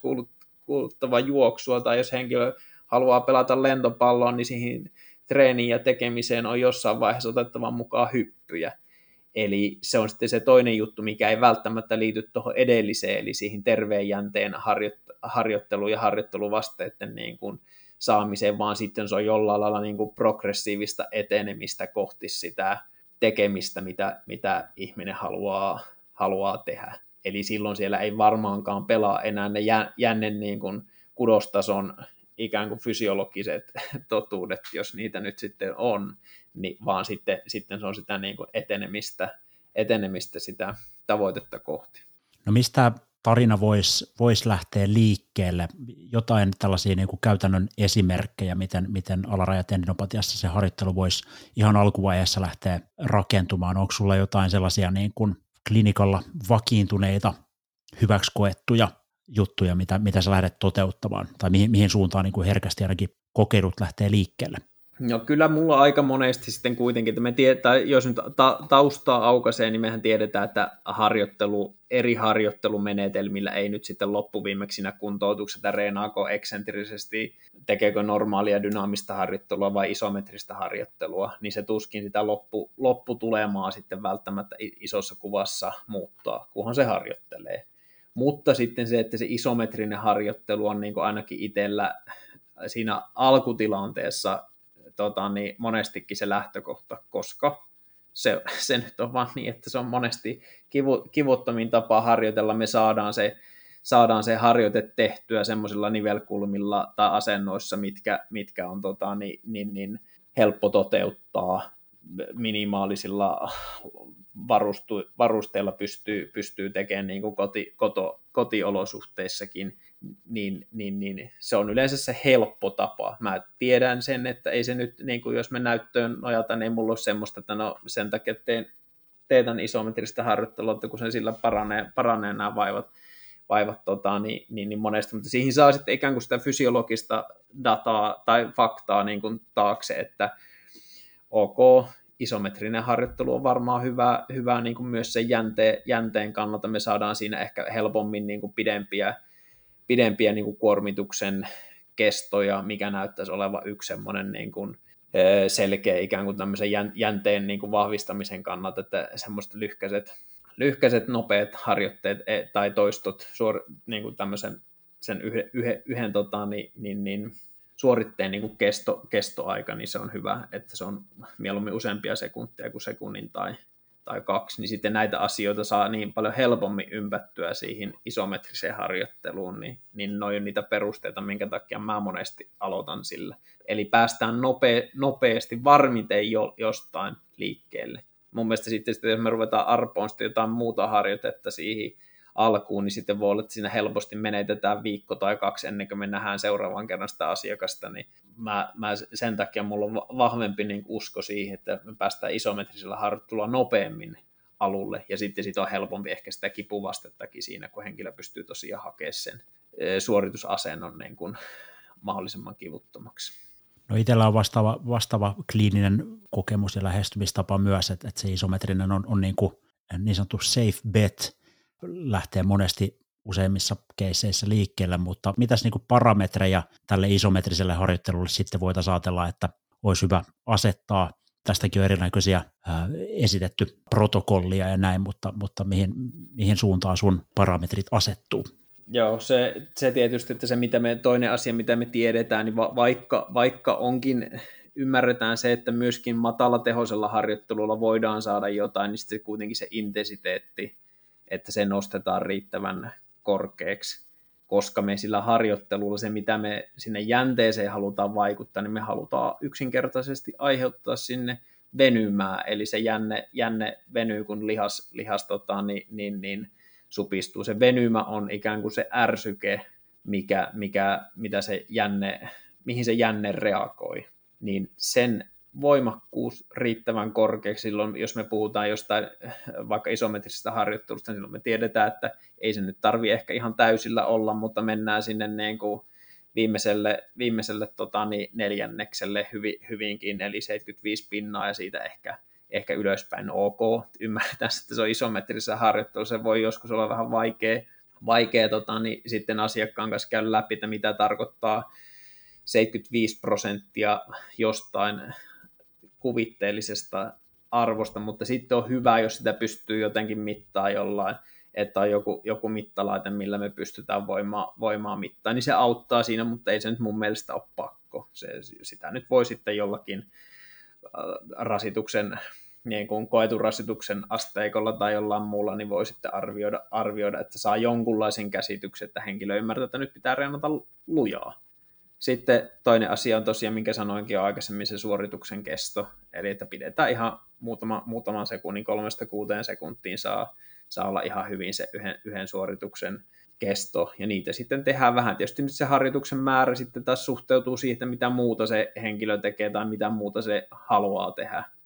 Niin sitten ehkä, että kuinka paljon sitä treeniä, treeniä tulee, mutta kyllä se nyt voi sitten olla se kolmesta viiteen, viiteen sarjaa, sarjaa tuolla tuolla tavalla tehtynä. Siitä ehkä se olennaisempi asia on se, että kuinka monesti meidän viikossa tarvii harjoitella. Ja vaikka meillä nyt tästäkin on jonkunlaisia niin kuin käppyröitä siitä, että me tiedetään, että aina oli nyt kudos melkein mikä vaan, niin kun me ruvetaan tehdä kova treeni, niin siellä alkaa sekä katapolisia että anapolisia reaktiota ja katapolia vähän aikaa valloillaan, mutta jos nyt jotain se vähäinen data, mitä siinä on, niin viittaa sinne, että ei nyt joka päivä ainakaan kannata harjoitella, että kyllä siellä olisi hyvä se ainakin vähintään se yksi välipäivä siinä treenissä olla. Eli sillä, sillä ajatuksella, että varmaan kaksi treeniäkin on jo tosi hyvä, ehkä sinne voisin kolmannenkin laittaa, mutta sitten kun mennään siitä yli, niin, tai ainakaan ylitetään sitä joka toinen, toinen päivä treeniä, niin, niin, niin sitten ehkä kannattaisi olla vähän, vähän maltillisempi. Mutta tosiaan toi on niin kuin hankala sanoa, että me tiedetään, että tämmöisiä niin kuin jonkunlaisia yhteenvetoja on, että se, sen puolitoista viiva kaksi vuorokautta se palautuminen kestää, mutta se tar- silloin kun me puhutaan, että se on kovasta harjoittelusta, niin sitten se on se toinen kysymys, että mitä se kova harjoittelu sitten on, että onko tuommoinen isometrinen protokolla, mitä tuossa nyt äsken yritin kuvata, niin onko se kova harjoittelu, ja jos henkilö tekee enemmän, niin tekeekö se yli, niin kyllä mä vielä tällä tiedolla, niin mä olisin aika skeptinen ennen kuin mä nyt liputtasin, että näitä saa vaan tehdä kaksi tai kolme kertaa, maksimissaan neljä kertaa viikossa. Että se voi olla jotain muutakin, mutta sanotaan nyt niillä tiedolla, mitä meillä nyt on, niin mä sanoisin, että en ehkä sitä kolme neljää treeniä sitä ainakaan enempää viikkoon, viikkoon ottaisi. No miten sitten tämmöiset vielä pidemmät isometriset pidot, jopa 30 tai, tai 40 sekuntia kestävät, näitäkin on joissain protokollissa esitetty. Mikä sun käsitys niiden hyödynnettävyydestä on tänä päivänä? No va- varmasti kyllä siis on tietoinen, että näitä, näitä vanhemmissa tutkimuksissa ainakin on ollut näitä pitkiä, pitkiä pitoja, mutta sitten mä niin mietin, että mihin, mihin me tarvitaan sitä pitkää pitoa, että taitaa olla niin, että on tutkimuksia, että 12 sekunnin pito ei enää ollutkaan niin hyvää kuin ne ly- lyhkäisemmät, lyhkäisemmät pidot, eli sitten tullaan todennäköisesti siihen, että jos me ajatellaan taaskin nyt, ja nyt on taaskin niin kuin ero siinä, että puhutaanko me kuntoutuksesta vai puhutaanko me jänteen, jänteen niin kuin kipujen ja toimintakyvyn vaikuttamisesta vai jänteeseen vaikuttamisesta, siinä on nyt iso, iso ero, niin jos ajatellaan sen jänteen kannalta, niin mä, mun on niin jotenkin vaikea ehkä nähdä, että mitä, mitä se, mikä se hyöty niillä pidemmillä pidoilla sitten on. Näitähän nyt oli silloin joskus tutkittu, että siellä on näitä sitten näitä patella, patella jänneprotokollia, missä pidetään alkuun pitkiä, pitkiä pitoja. No me tiedetään, että se isometrinen harjoittelu on mikään taikasana ole sen kivunkaan, kivunkaan suhteen. Jos mä tiedän sen, niin sitten mä oon niin kuin sanottu, että mä en näe sitä hyötyä että mikä, mikä niillä pitkillä pidoilla on, mutta me ollaan ihmisiä ja joku voi kokea, että, että ne pitkät pidot on hyviä ja enkä mä nyt sano, että se on niin kuin väärin, mutta itse en käytä niitä sen takia, että mä en ole löytänyt siihen perustetta, että mikä, mikä se järki, järki siinä on. Kovalla treenaamisella on myös sitten niitä psykologisia vaikutuksia, että kun reenataan kovaa, niin, niin, niin ja onnistutaan tekemään se kivutta, niin varmaan, varmaan sitten siihen liikkumiseen ja kuormittamiseen liittyvät pelotkin, pelotkin vähenee. Jos me tehdään pitkiä pitoja, niin me ei ehkä sitten tehdä niin kovaa, kovaa kuormitusta. En tiedä, onko sillä nyt mitään väliä asiakkaiden näkökulmasta, mutta itse tuommoisella tommosilla niin asioilla jollain lailla yritän, yritän tukea sitä omaa, omaa ajatusmaailmaa tuosta asiasta. Joo, tuossa varmasti niin kuin just taas eri lähestymiskulmia ja, ja kuten sanoit, niin asiakkaat, potilaatkin on erilaisia. Voisiko yksi tämmöinen lähestymisajatus noille pitemmille pidoille olla esimerkiksi ihan puhtaasti sen sitten taas niin kuin koko kudosalueen jotenkin siedättäminen sille kuormitukselle, siis nimenomaan pitkäkestoisemmin, kuten sanoit, sit se toisaalta taas sitten se niin kuin intensiteetti väkisinkin jää, jää niin kuin vähän erityyppiseksi kuin tällaisen lyhyemmällä, voimakkaammalla suorituksella, mutta en tiedä, ehkä siinäkin voisi olla yksi ajatus. Joo, ei siis, niin kuin, jos tuohon löytää joku ja on mie- mielestä tai omasta mielestä ja sa- saa niin kuin, asiakashan sen loppuviimeksi sitten ratkaisee, että onko se, onko se hyvä. Sanotaan, että jos, jos henkilö tekee sen, niin mä luulen, että silloin ollaan jo saavutettu se, se tärkein ja sitten lo- loppuut parametrit on ikään kuin tota, niin, niin, niin, kuitenkin vähemmän, vähemmän tärkeitä. En, en väitä todellakaan sitä, että se on, niin kuin, on väärin tehdä pidempiä pitoja, vaan niin kuin sanoin, niin itsellä ei ole vaan niin kuin, en, en koe löytäväni tarpeeksi vahvoja perusteita sille, että, että te, teette sinne pitkiä, pitkiä pitoja. Sitten taas pitkät pidot, niin, niin, niin ne, on, ne on pidempiä pitoja, niin menee enemmän aikaa. Niin sen takia mun mielestä toi, niin kuin, tämmöistä puhutaan tämmöistä Berninin protokollasta, mitä, mitä saksalaiset on tässä jännekuntoutuksissa kehittänyt. Mun mielestä se on vaan niin simppeli, että yksinkertaisena kaverina niin olen vahvasti, vahvasti niin kuin taipuvainen nojautuun tuommoiseen hyvin, hyvin niin kuin yksinkertaistettuun tapaan, tapaan tehdä sitä treeniä. No miten se jo puhuttu kipu siinä harjoittelun aikana, mikä, mikä ajatus siitä? No ei, e, siis to, toistan sen, mitä sanoin, sanoin hmm. aikaisemmin, että, että se, että miten, miten, miten se mitä se kipu on siinä tehdessä, mitä sen jälkeen ja mitä, mitä seuraavana päivänä, niin muuttaako se sitä kokonais, kokonaiskuvaa. mutta kyllä mä nyt ehkä sitten tuossa isometrisinä alkuvaiheessa lähden siitä, että yritän sen saada, vaikka niin kuin käydään se kipuasia asiakkaan kanssa läpi, mutta kyllä mä sen siinä otan niin kuin tavoitteeksi, kun niin kuin aikaisemmin puhuttiin, että kun ei me tiedetä vielä sen siinä ensimmäisessä ensimmäisellä tapaamisella, että me päästäisiin jostain niin kuin oikeasti, oikeasti alkuun. Ja toi mun mielestä jo niin kuin tehokas interventio voi olla, jos me päästään siinä heti nopeasti alkuun, niin me saadaan se juttu käyntiin heti, eikä seuraavalla kerralla. Niin mä yritän sen takia siinä ehkä sitä, että se olisi mahdollisimman niin kuin kivuton, vaikka me se kipuun liittyvä edukaatio sen asiakkaan kanssa pyrinkin käymään, käymään läpi. Mutta sitten se tuossa tilanteessa, jos se on kivuton siinä tehdessä, niin se, se todennäköisesti ei sitä niin kuin pahenna sitten sen, sen jälkeenkään, ja silloin siinä on sitten sukkelampi. Me päästään oikeasti niin kuin, äh, kaikin puolin niin kuin tehokkaaseen treeniin nopeasti kiinni. Eli yritän tuossa niin kuin isometrisessä harjoittelussa siihen mahdollisimman vähäiseen kipuun. No miten sitten tarina jatkuu sen jälkeen, jos on todettu, että ok, tämä isometrinen harjoittelu on, on sellaista, mitä, mitä asiakas sietää ja, ja näyttää siltä, että homma lähtee etenemään, niin onko se se, millä jatketaan vai, vai miten se harjoittelu siitä lähtee sitten tyypillisesti sun vastaanotolla kehittymään. Totta kai tässä sitten rupeaa tulemaan nimenomaan ne mainitut yksilölliset tavoitteet ja kaikki nämä tekijät, jotka vaikuttaa sen kokonaisuuden muodostumiseen, mutta, mutta taas ehkä tämmöinen niin kuin yleinen mahdollinen kehityssuunta, niin mikä se voisi olla?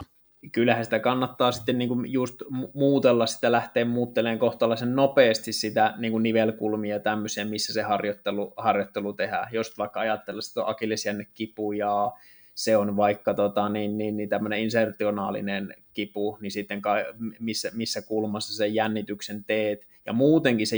toi nivelkulma on kannattaa miettiä, että sitä niin kuin lähdetään sitten sitä treeniä muuttaa sinne, että jos alku on valittu sen, että hei tässä on niin kuin kivuttomin nivelkulma tehdä suoritusta, niin sitä lähdetään sitten katsomaan, että ei enää katujotakaan niin siihen, kun tiedetään, että ok, nyt meillä on joku, mikä toimii, niin lähdetään muuttaa sitä, että se on vielä raskaampi, eli me lähdetään menee kohti semmoisia suoritusasentoja, missä sitten pystytään oikeasti tuottamaan eniten voimaa. Niin sen eteneminen tietysti sitten tietysti kaikki se muu harjoittelu, kuitenkin pääsääntöisesti tendinopatiatkin on yleensä toispuoleisia, niin heti rakentaa sitä muuta, muuta harjoittelua, vastakkaisen puolen harjoittelua, sinne ehkä dynaamista harjoittelua jo heti kärkeen, kovaa, kovaa harjoittelua, koko, koko kehon kehon harjoittelua mukaan. No oikeastaan nekin on sellaisia asioita, ne pyrin käymään jo silloin eka, eka kerralla läpi, mutta niin kuin jatkossa sen, sen kehittäminen, että oikeasti sitten saadaan, vaikka joudutaan jostain olen pois, niin sitten saatetaan tilalle, tilalle tota, niin, niin, niin, siis saadaan ihmiselle, jos se nyt on urheilija, niin saadaan se tunne, että tässä nyt oikeasti tehdään jo niin kuin kunnon, kunnon tota, niin, treenejä, niin noin on mun mielestä semmoinen, mikä ihan niin kuin liian usein unohdetaan siinä. Jos meillä on akillesjänne kipeä, niin meillä on aika hiton paljon asioita, mitä me pystytään, pystytään tekemään. Niin sen niin kuin käynnistäminen, oikeastaan sen mä niin kuin sanoin, että sen mä otta, pyrin ottaa jo siihen eka, eka käynnille, että ihminen ymmärtää heti, että ei, ei niin kuin tarvi olla te, todellakaan tekemättä, tekemättä mitään. Ja sitten toisaalta se on myös sille inaktiiviselle porukalle tärkeä, että sitten jos ajatellaan, että siellä on vaikka niitä metabolisia tekijöitä, niin kuin jollain lailla siinä vyydessä mukana painohallintaan liittyviä juttuja, niin se on sulaa hulluutta pitää levossa sitä henkilöä, vaan jos vaan into, intoa piisaa, niin moni, monipuolisesti tekee. Mutta kyllähän se sitten, sitten se lähtee siitä, menee sitä, että kyllähän se niin on, että akillesjänteessä kävely ja juoksu, niin niiden, niiden pohtiminen mahdollisimman nopeasti. Jos on jotain semmoisia, millä voidaan sitten nopeuttaa sitä tekemistä, niin ei sen tarvi olla pelkkää harjoittelua, se voi olla vaikka, jos nyt ajatellaan, että plantaarinen faskiopatia nyt esimerkiksi, tai hyvänä esimerkkinä siitä, että on kuitenkin vähän niin kuin jänne ongelmaksi, vaikka nyt tietysti puhtaasti jänne, jänne vaiva olekaan, niin vaikka teippaukset tai jotkut muut tälle, että me saadaan sitten sitä mahdollisesti sitä muutakin treeniä sinne jo sitä ehkä tavoitteenakin olevaa tekemistä. Eli kyllähän niitä on sitten vaan yritettävä ottaa siihen heti, kun ikään kuin näyttää siltä, että isometrinen harjoittelu menee, ok, voitaisiko jotain tehdä jo dynaamisesti, eli vähän niin kuin vaihe vaiheelta mennä, ja sitten, sitten dynaamisen harjoittelun jälkeen, jos se sujuu, niin, niin, niin sitten ne mahdollisesti juoksut ja hypyt, mikä nyt sitten se ongelma, ongelma ja tavoite, tavoite onkaan, mutta eihän kaikkien tarvi mennä sitten taas siihen, sitten jos on se tota, niin, niin, niin vanhempi henkilö, joka joka ei ole minkäänlaisia urheilullisia tavoitteita, niin se, sehän voisi loppua se kävelyyn se niin kuin ikään kuin treenin progressiota, niin, niin, niin se, se sitten on tosiaankin yksilöllinen, yksilöllinen tota, niin, että miten, miten niissä tilanteissa ää, toimitaan mutta se selkeä semmoinen juonihan siihen on laitettava niin kuin tavoitteet, että missä, missä mennään, ja aina kun edellisen vai, vaiheen menee, se isometrinen harjoitteluhan voi säilyä siellä sitten vaikka pidempään, se voi säilyä vaikka kuinka pitkään siellä, niin kuin sanoin aikaisemmin, niin se semmoinen ikään kuin jännespesifinen harjoittelu, mikä sitten ehkä mahdollisimman vähän niin kuin kuormittaa, kuormittaa sitten niin kuin muuten, niin mun mielestä sillä voi olla ihan hyvin, hyvin paikkansa, paikkansa siellä. Yhtenä ominaisuutena tai, tai yhtenä osa-alueena pitää siinä kokonaiskuvassa vielä mukana.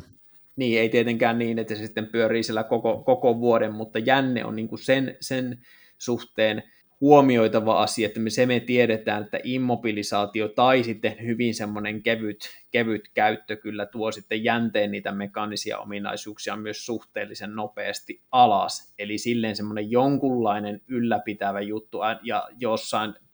niin kuin urheilijoilla jossain kauden vaiheessa – vaiheessa jopa sen niin kuin panostaminen tai sen ainakin tosiaan niin kuin mukana, mukana pitäminen silleen, että se mahdollisimman vähän kuormittaa sitten taas niin kuin mu, muuten sitä tai häiritsee sitä muuta tekemistä, niin mä näen sille, että sillä voisi hyvinkin olla niin kuin perusteet. Yksi todella mun mielestä hyvä nosto, joka tässä, tässä vastauksessa otit, otit esiin, niin on tietysti tämä niin kuin sen niin sanotun terveen raajan harjoittelu sitten super tärkeä asia ohjelmoida se hyvin ja tietysti myös sillä kuntoutettavalla raajalla ne asiat, mitkä muuten onnistuu ilman sitä oireilevaa jännealuetta, kudosta tai sen kuormitusta, niin, niin tärkeää myös miettiä siinä kokonaisuudessa. Ja, ja just jos vaikkapa tämä iskuttava tekeminen tai, tai juoksu joudutaan, joudutaan hetkellisesti ottamaan sieltä ohjelmasta pois, niin vaikkapa just sille terveelle jalalle sitten kuitenkin sen iskutuksen mukana pitäminen erilaisten matalateosten hyppelyiden ja muiden aktiviteettien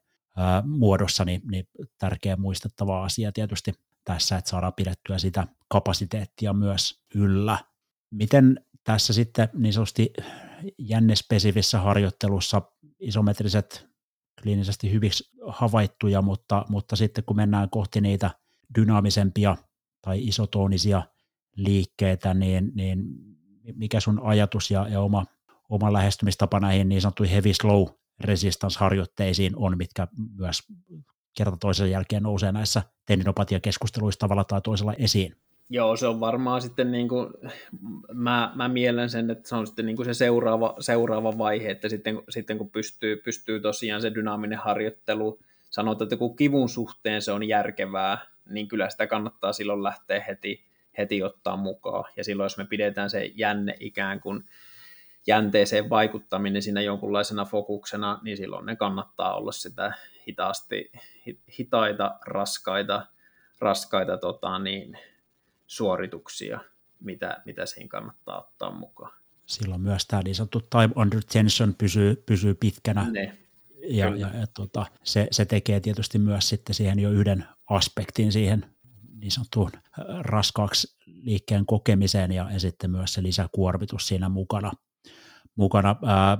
mitä muuta? No sitten tietysti, että jos toi vaihe menee, niin tavallaan aina, aina seuraavaan pykälään, eli sitten voi sanoa, että se jonkunlainen plyometrinen harjoittelu, mikä varmaan kannattaa tehdä niin, että eka kasvattaa sitä volyymia ja sitten vasta sitä intensiteettiä. Kuitenkin sitten, sitten niin kuin vaikka jossain yhden jalan hypyissä ja muissa on sitten, siellä ollaan sitten helposti ikään kuin hyvin nopeasti siellä maksimissa, jos me lähdetään niin kuin tekee, tekee niin kuin vaikka kovia, kovia juoksuja tai kovia, kovia niin kuin hyppyharjoituksia, niin kyllä se kannattaa sitten lähteä siinä niin kuin hypyssäkin kasvattaa sitä, sitä volyymia, että nähdään, että aina, että meillä olisi jonkunlainen käsitys, että näin tämä henkilö nyt tai henkilön keho tai tuntemukset reagoi tähän harjoitteluun, niin silloin meillä on aina ikään kuin, että jos sitä ajattelee silleen, että mä yritän rakentaa aina harjoittelun siellä, että siinä on portaita, eli jos meillä tulee seinä vastaan tai tulee niin kuin, että oireet pahenee, niin meidän ei tarvitse lopettaa kokonaan, eikä meidän tarvitse aloittaa kaikkea alusta, vaan meillä on se edellinen porras, mihin me tiedetään, että oikein tämä toimi, palataan, palataan tähän ja tätä vähän pidempi jakso tätä,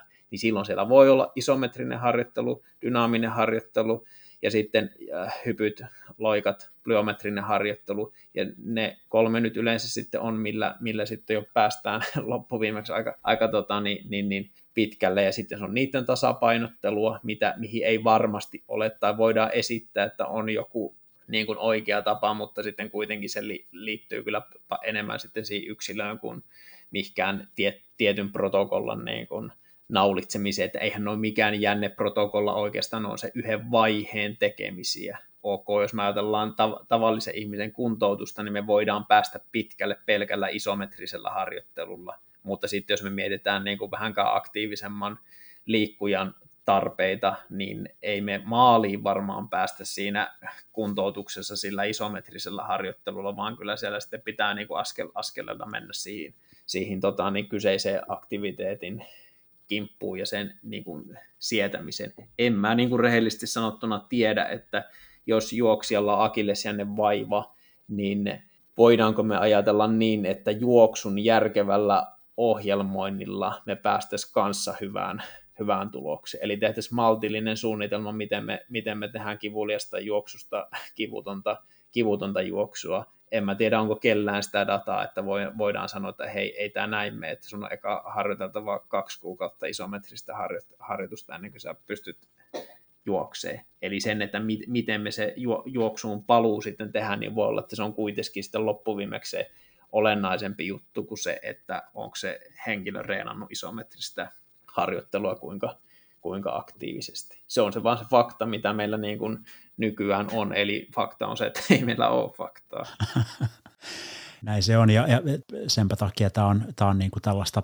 pelaamista ja kokeilua, ja nimenomaan tuo portaitaisuus, jonka mainitsit, niin, niin hirveän hyvä tapa hahmottaa sitä asiaa, ja, ja vähän tämmöistä tietyllä tavalla mä ajattelen sen myös, että se, se on sen niin kuin oirekuvan kanssa – ikään kuin flirttailua, sen rajan hokemista, että missä, missä mennään, mikä on vielä ok ja, ja mikä sitten ei, ja, ja jolle me kokeilla, niin ei me tiedetä, että Nä, näin se menee. Pitää. Ja sitten just se, että noissa harjoitteissa ikään kuin käyttää sitä, niin kuin sitten sitä oiremodifikaatiota hyödyksi, että pystytäänkö me joku tietty, vaikka jos on nyt sitten se patella jänne kipeä, niin voidaanko me sitä kyykkytekniikkaa tai jotain hypyn, hypyn niin kuin osa-aluetta muuttaa silleen, että se kivulias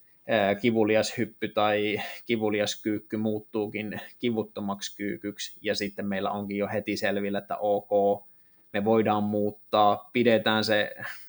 polvisen varvaslinjan takana nyt t- tässä tilanteessa ikään kuin ei oikeana tapana, vaan vähemmän kivuliana tapana, ja sitten lähdetäänkin hiljalle eteneen sinne, että se jalka ikään kuin menee, menee sitten suorituksen kannalta järkevästi, niin ne on semmoisia, niin en mä tiedä tarviiko mulla olla jotain tutkimusnäyttöä, että onko oiremodifikaatio, oiremodifikaatio tehokasta jännekuntoutusta, vaan se on, pelataan siinä sen vähän niin kuin sen henkilön ongelman, ongelmaehdolla, just niin kuin sanoit, niin etitään niitä ratkaisuja, että mikä, mikä on todennäköisesti vähemmän, vähemmän väärä, jos vaikka nyt käyttäisi sitä, sitä termiä, eli tehdään, tehdään niitä ratkaisuja sen jollain lailla sen henkilö, henkilöehdolla ja henkilön vasteiden ehdolla, niin, mä, niin kuin, mun on vaikea ymmärtää, miten siinä voisi mennä ihan kauheasti, kauheasti tota, niin vikaa, jos homma etenee, etenee sitä jotain tiettyä tavoitteena olevaa suoritusta kohti, ja se näyttää todennäköisemmältä ja todennäköisemmältä, niin, niin, niin kai me voidaan sanoa silloin, että ollaan jollain lailla kuntoutuksessa onnistuttu. Niin, koetaan löytää ne tavat kuormittaa, pitää se yllä ja saada siihen se nousujohteisuus. Ja, ja tosiaan niin kuin tässä jo on tullut ilmi, niin, niin sillä tavalla kuitenkin niin kuin suhteellisen yksinkertaisista palasistahan tämä kokonaisuus sitten, sitten muodostuu, että ei, ei ne niin kuin ole mitenkään tai jotain niin kuin sirkustemppujen opettelua tai jotain tällaista, vaan, vaan järki mukana ja, ja tällaista niin kuin maltillista testaamista – herkällä korvalla, niin näin, näin se sitten on, että, että se vie meidät eteenpäin tässä jutussa. Niin, mun mielestä me ei ole ajateltava sille, että mikä on se meidän tekemisen ydin ja tehdä se hyvin. Ja sitten jos näyttää siltä, että ok, homma ei toimi, niin sitten miettiä, että tarvitaanko me jotain ikään kuin tukemaan jotain hoitoja. Tietysti joku manuaalinen käsittely tai jo, joku, joku niin kuin manuaalinen tekniikka voi tulla ihan hyvin, tai teippaukset ja muut voi tulla ihan hyvin jo siinä aikaisessa vaiheessa, kun ne mä näen semmoisena, että kuitenkin niillä me saadaan ehkä sitä henkilöä niin kuin kohti, kohti sitten sitä niin kuin aktiivisempaa tekemistä heti, heti kärkeen. Että jos tie, mutta sitten että jos me ajatellaan jotain la, laitehoitoa sille, että meillä ei ole käsitystä, että toimiiko se, niin ei sitä nyt kannata ehkä heti vyöryttää siinä ensimmäisessä vaiheessa siihen tekemiseen, vaan ekaksi on saatava jotenkin se prosessi käyntiin ja jonkunlainen käsite, että mit, käsitys siitä, että miten se henkilö, henkilö niihin asioihin reagoitte, ja sitten ehkä ruveta miettimään, että voidaanko tätä jotenkin jollakin toimenpiteellä tukea tätä etenemistä. Niin, ne on niitä nimenomaan tukitoimia sitten, mitä harkiten voidaan, voidaan hyödyntää ja käyttää. Mutta, Juuri näin, tosiaan... ja sitten siinä järkevässä viitekehyksessä sitten, että oikeasti me selitetään, että minkä takia me nyt sitten otetaan, otetaan tämmöistä ja mihin, mihin sillä niin kuin pyritään, ettei tule se käsitys, että ok, nyt tämä ratkaisee, ratkaisee sitten niin kuin koko, koko ongelman vyyhdin. No yksi tämmöinen kysymys, mitä potilaat monesti myös kysyy, kun jänne on kipeä, että kuuluuko tätä venyttää? Kuuluuko kipeät jännettä venyttää? No, mä en ihan ehkä ihan kauhean niin kuin semmoista ehdotonta vastausta tuohon haluaisi sanoa. Mä ymmärrän sen, että me voidaan käyttää aikaamme ehkä paremminkin kuin venyttää, mutta en mä myöskään sitä, että jos nyt me tiedetään, että jotkut nimeltä mainitsemattomat jänne, jännetutkijat niin kuin on, että se on se älä, älä tee listalla on se venyttäminen, niin niin kuin sanoin, niin se mitä me sillä voimaharjoittelulla sinne jänteeseen aiheutetaan, niin se on, se on venytys, venytysvoima. Niin mä näen sen ehkä vaan vähän niin kuin heikkotehoisena venymän aiheuttajana, mutta se, että ai, onko siitä niin kuin haittaa, jos ihminen haluaa venytellä, niin mun, mun puolesta voi, voi venytellä. En, en laita en laita yhtään, yhtään tota, niin vastaan. Mutta tietenkin nyt joissakin asioissa, vaikka nyt se insertionaalinen akillesjännetendinopatia, niin jos nyt sinne viedään, viedään dorsifleksio, ollaan sillä pitkässä ajassa, niin voi olla, että se henkilö sitten huomaa se itsekin, että ei tämä nyt ehkä välttämättä järkevää, järkevää tekemistä ole ja voisi tehdä jotain muutakin. En mä tiedä, onko staattiset venyttelyt edes hyvää liikkuvuusharjoittelua, jos sitä nyt semmoisena pitäisi, mutta jos kysymykseen, että saako venytellä, tai ehkä se voisi muotoilla niitä, pitääkö venytellä, ei pidä, saako venytellä, anna mennä vaan. Loistavaa. No, mitkä on tällaisia niin kuin, tyypillisiä tai tavallisia sudenkuoppia tässä tendinopatia kuntoutuksessa, mihin, mihin sitten saatetaan niin kuin haksahtaa mitkä jutut voi mennä pieleen. Tietysti jos nyt sitten tekee, tekee niin kuin jo tässä varmasti on tullut niitä, niitä mukana, että lähtee tekemään hölmöjä hommia ja, ja, ja tota, tukeutuu vaikkapa näihin mainittuihin passiivisiin hoitomuotoihin pelkästään, mutta, mutta mit, mitä muuta, mitkä on sellaisia niin kuin hyvä välttää tärppejä? No varmaan ne, jos ajattelee niin kuin ton, nyt näiden menetelmien, mistä ja lähinnä niin kuin treeniin liittyen, niin varma, varmaan semmoiset, että yritetään edetä liian, liian nopeasti, eli ei rakenneta riittävän hyvää pohjaa, pohjaa sille, ja sitten jos käy niin, että jostain syystä oireet nopeastikin paranee, niin sitten niin kuin hyökätään heti, heti taas sinne niin kuin ytimeen. Eli pitää olla pokkaa, tehdä myös niitä ikäviä, ikäviä päätöksiä siinä tota, niin, niin, niin, kuormituksen hallinnassa, että jos joku on epätodennäköistä, että tämä homma nyt ei ole vielä, vielä niin kuin ratkennut, niin se liian nopea eteneminen sitten ottaa, sanotaan, että riskit on hyötyjä paljon, paljon tota, niin, niin, niin suuremmat. Voihan joskus tapahtuakin eteneminen nopeasti, mutta silloin se pitää, pitää tehdä siitä huolimatta ää, järkevästi. Ää, sitten tietysti kaikki ei ole ehkä tietysti nyt meidän, meidän osa-aluetta, mutta sitten se kaikki lääkehoito ja muuta tehdään, tehdään kipulääkkeiden avulla tai sitten pumpataan kortisonia ikään kuin sen nopean, nopean paranemisen toivossa, niin kuin nyt monesti käykin sitten, että voidaan saada no, nopea, hyvä nopea vasten, mutta sitten, sitten kun se, sitten uno, jos siinä hötäkässä sitten unohtaa kaiken muun, niin sitten voi olla, että se pitkässä juoksussa kääntyy, kääntyy tota, niin, niin, niin haitaksi, mutta ei varmasti, jos lää, lääkärin kanssa fiksusti jutellaan ja sillä, sillekin on varmasti jossain tilanteessa paikkansa, mutta sitten se vaan pitää olla niin kuin auki kirjoitettu, että mitä, mitä muuta tämä touhu, touhu pitää sitten sisällään tai mitä kannattaa, kannattaa tehdä. Mutta niin kuin perus, perusasioihin nojaaminen on mun mielestä myös niin kuin sitä parasta sudenkuoppien, sudenkuoppien välttämistä. Jos me tehdään perusasiat hyvin, niin niitä sudenkuoppia nyt ei pitäisi pitäisi tulla. Ehkä ne sitten on jotain sitten semmoisia, että sitten siinä ongelmassa onkin jotain muuta kuin mitä me ollaan, ollaan oikeasti, oikeasti ajateltuna, niin silloin se pitäisi sitten lä, lä, niin kuin lähtötilanteesta lähtien niin yrittää tehdä ne asiat hyvin, eli tarkoittaa myös sitten sitä kliinistä, kliinistä tutkimusta ja henkilö, henkilöhaastattelua, että osa, osataan niin kuin myös huomioida niitä vähemmän, vähemmän todennäköisiä ongelman aiheuttajia. Joo, ja, ja nimenomaan niin kuin sanoit, toi kliininen tutkimus myös, myös tällaista niin kuin kokonaisuudessa olevat, olevat asiat, se, sen koko esimerkiksi alarajaliikeketjun toiminnan osalta, niin sieltä ehkä ne ei tehdä, ei tehdä ongelmia asioista, jotka oikeasti ei ole ongelmia, mutta, mutta tota, sitten taas semmoiset potentiaaliset asiat sieltäkin on varmasti hyvä, hyvä bongata muualta kuin pelkästään sen oireilevan jänteen alueelta. Joo, toi oli hyvä kun sanot, koska toikin sitten, että helposti tulee semmoista, että sitä, meillähän ei ole siitäkään kauhean kovaa faktaa, että mitkä niin kuin ikään kuin tämmöiset biomekaniset tekijät, ne, ei, ne, ei, ne on ehkä pienemmässä roolissa kuin mitä me ehkä niin kuin lähtökohtaisesti fysioterapeuttina ajatellaan, että niillä, niillä on merkitystä, Eli niin, mutta se ei tarkoita sitä, etteikö niillä voi olla merkitystä, se on vaan sitä, meillä ei ole sitä niin kuin dataa siitä, että se ne niin kuin näyttäytyisi. Eli sanotaan, että jos me keskiverrosti ajatellaan, niin meidän varmaan kaikkien kann- kanssa kannata joka ikiseen biomekaaniseen ikään kuin niin sanottuun virheeseen eh, takertua, mutta ei, ei, ei tarkoita sitä, että jos se näyttäytyy sillä, että sillä henkilöllä on joku peruste, että toi nyt ei olekaan ehkä se hänen normaali, normaali tapansa, etteikö sen muuttaminen voisi olla järkevää, jos on sen tapainen, että me pystytään semmoisella sanotaan suht niin kuin simppeleillä jutuilla vaikuttaa siihen, niin vaikutetaan. Ei se, ei se ole varmastikaan pois siitä koko, koko kuntoutusprosessista. Tähän loppuun vielä tavallaan ehkä vähän tämmöisenä lyhyenä yhteenvetona, mitkä on Samin kliiniset tärpit alarajan tendinopatioissa, mihin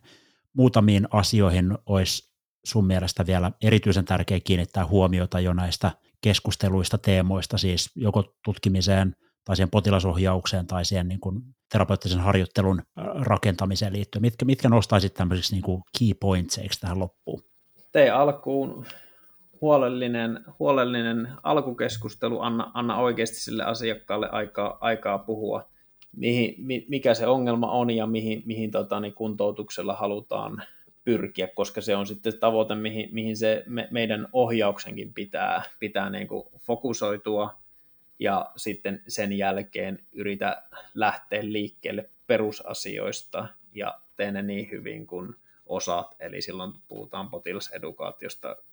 kuormituksen hallinnasta ja sitten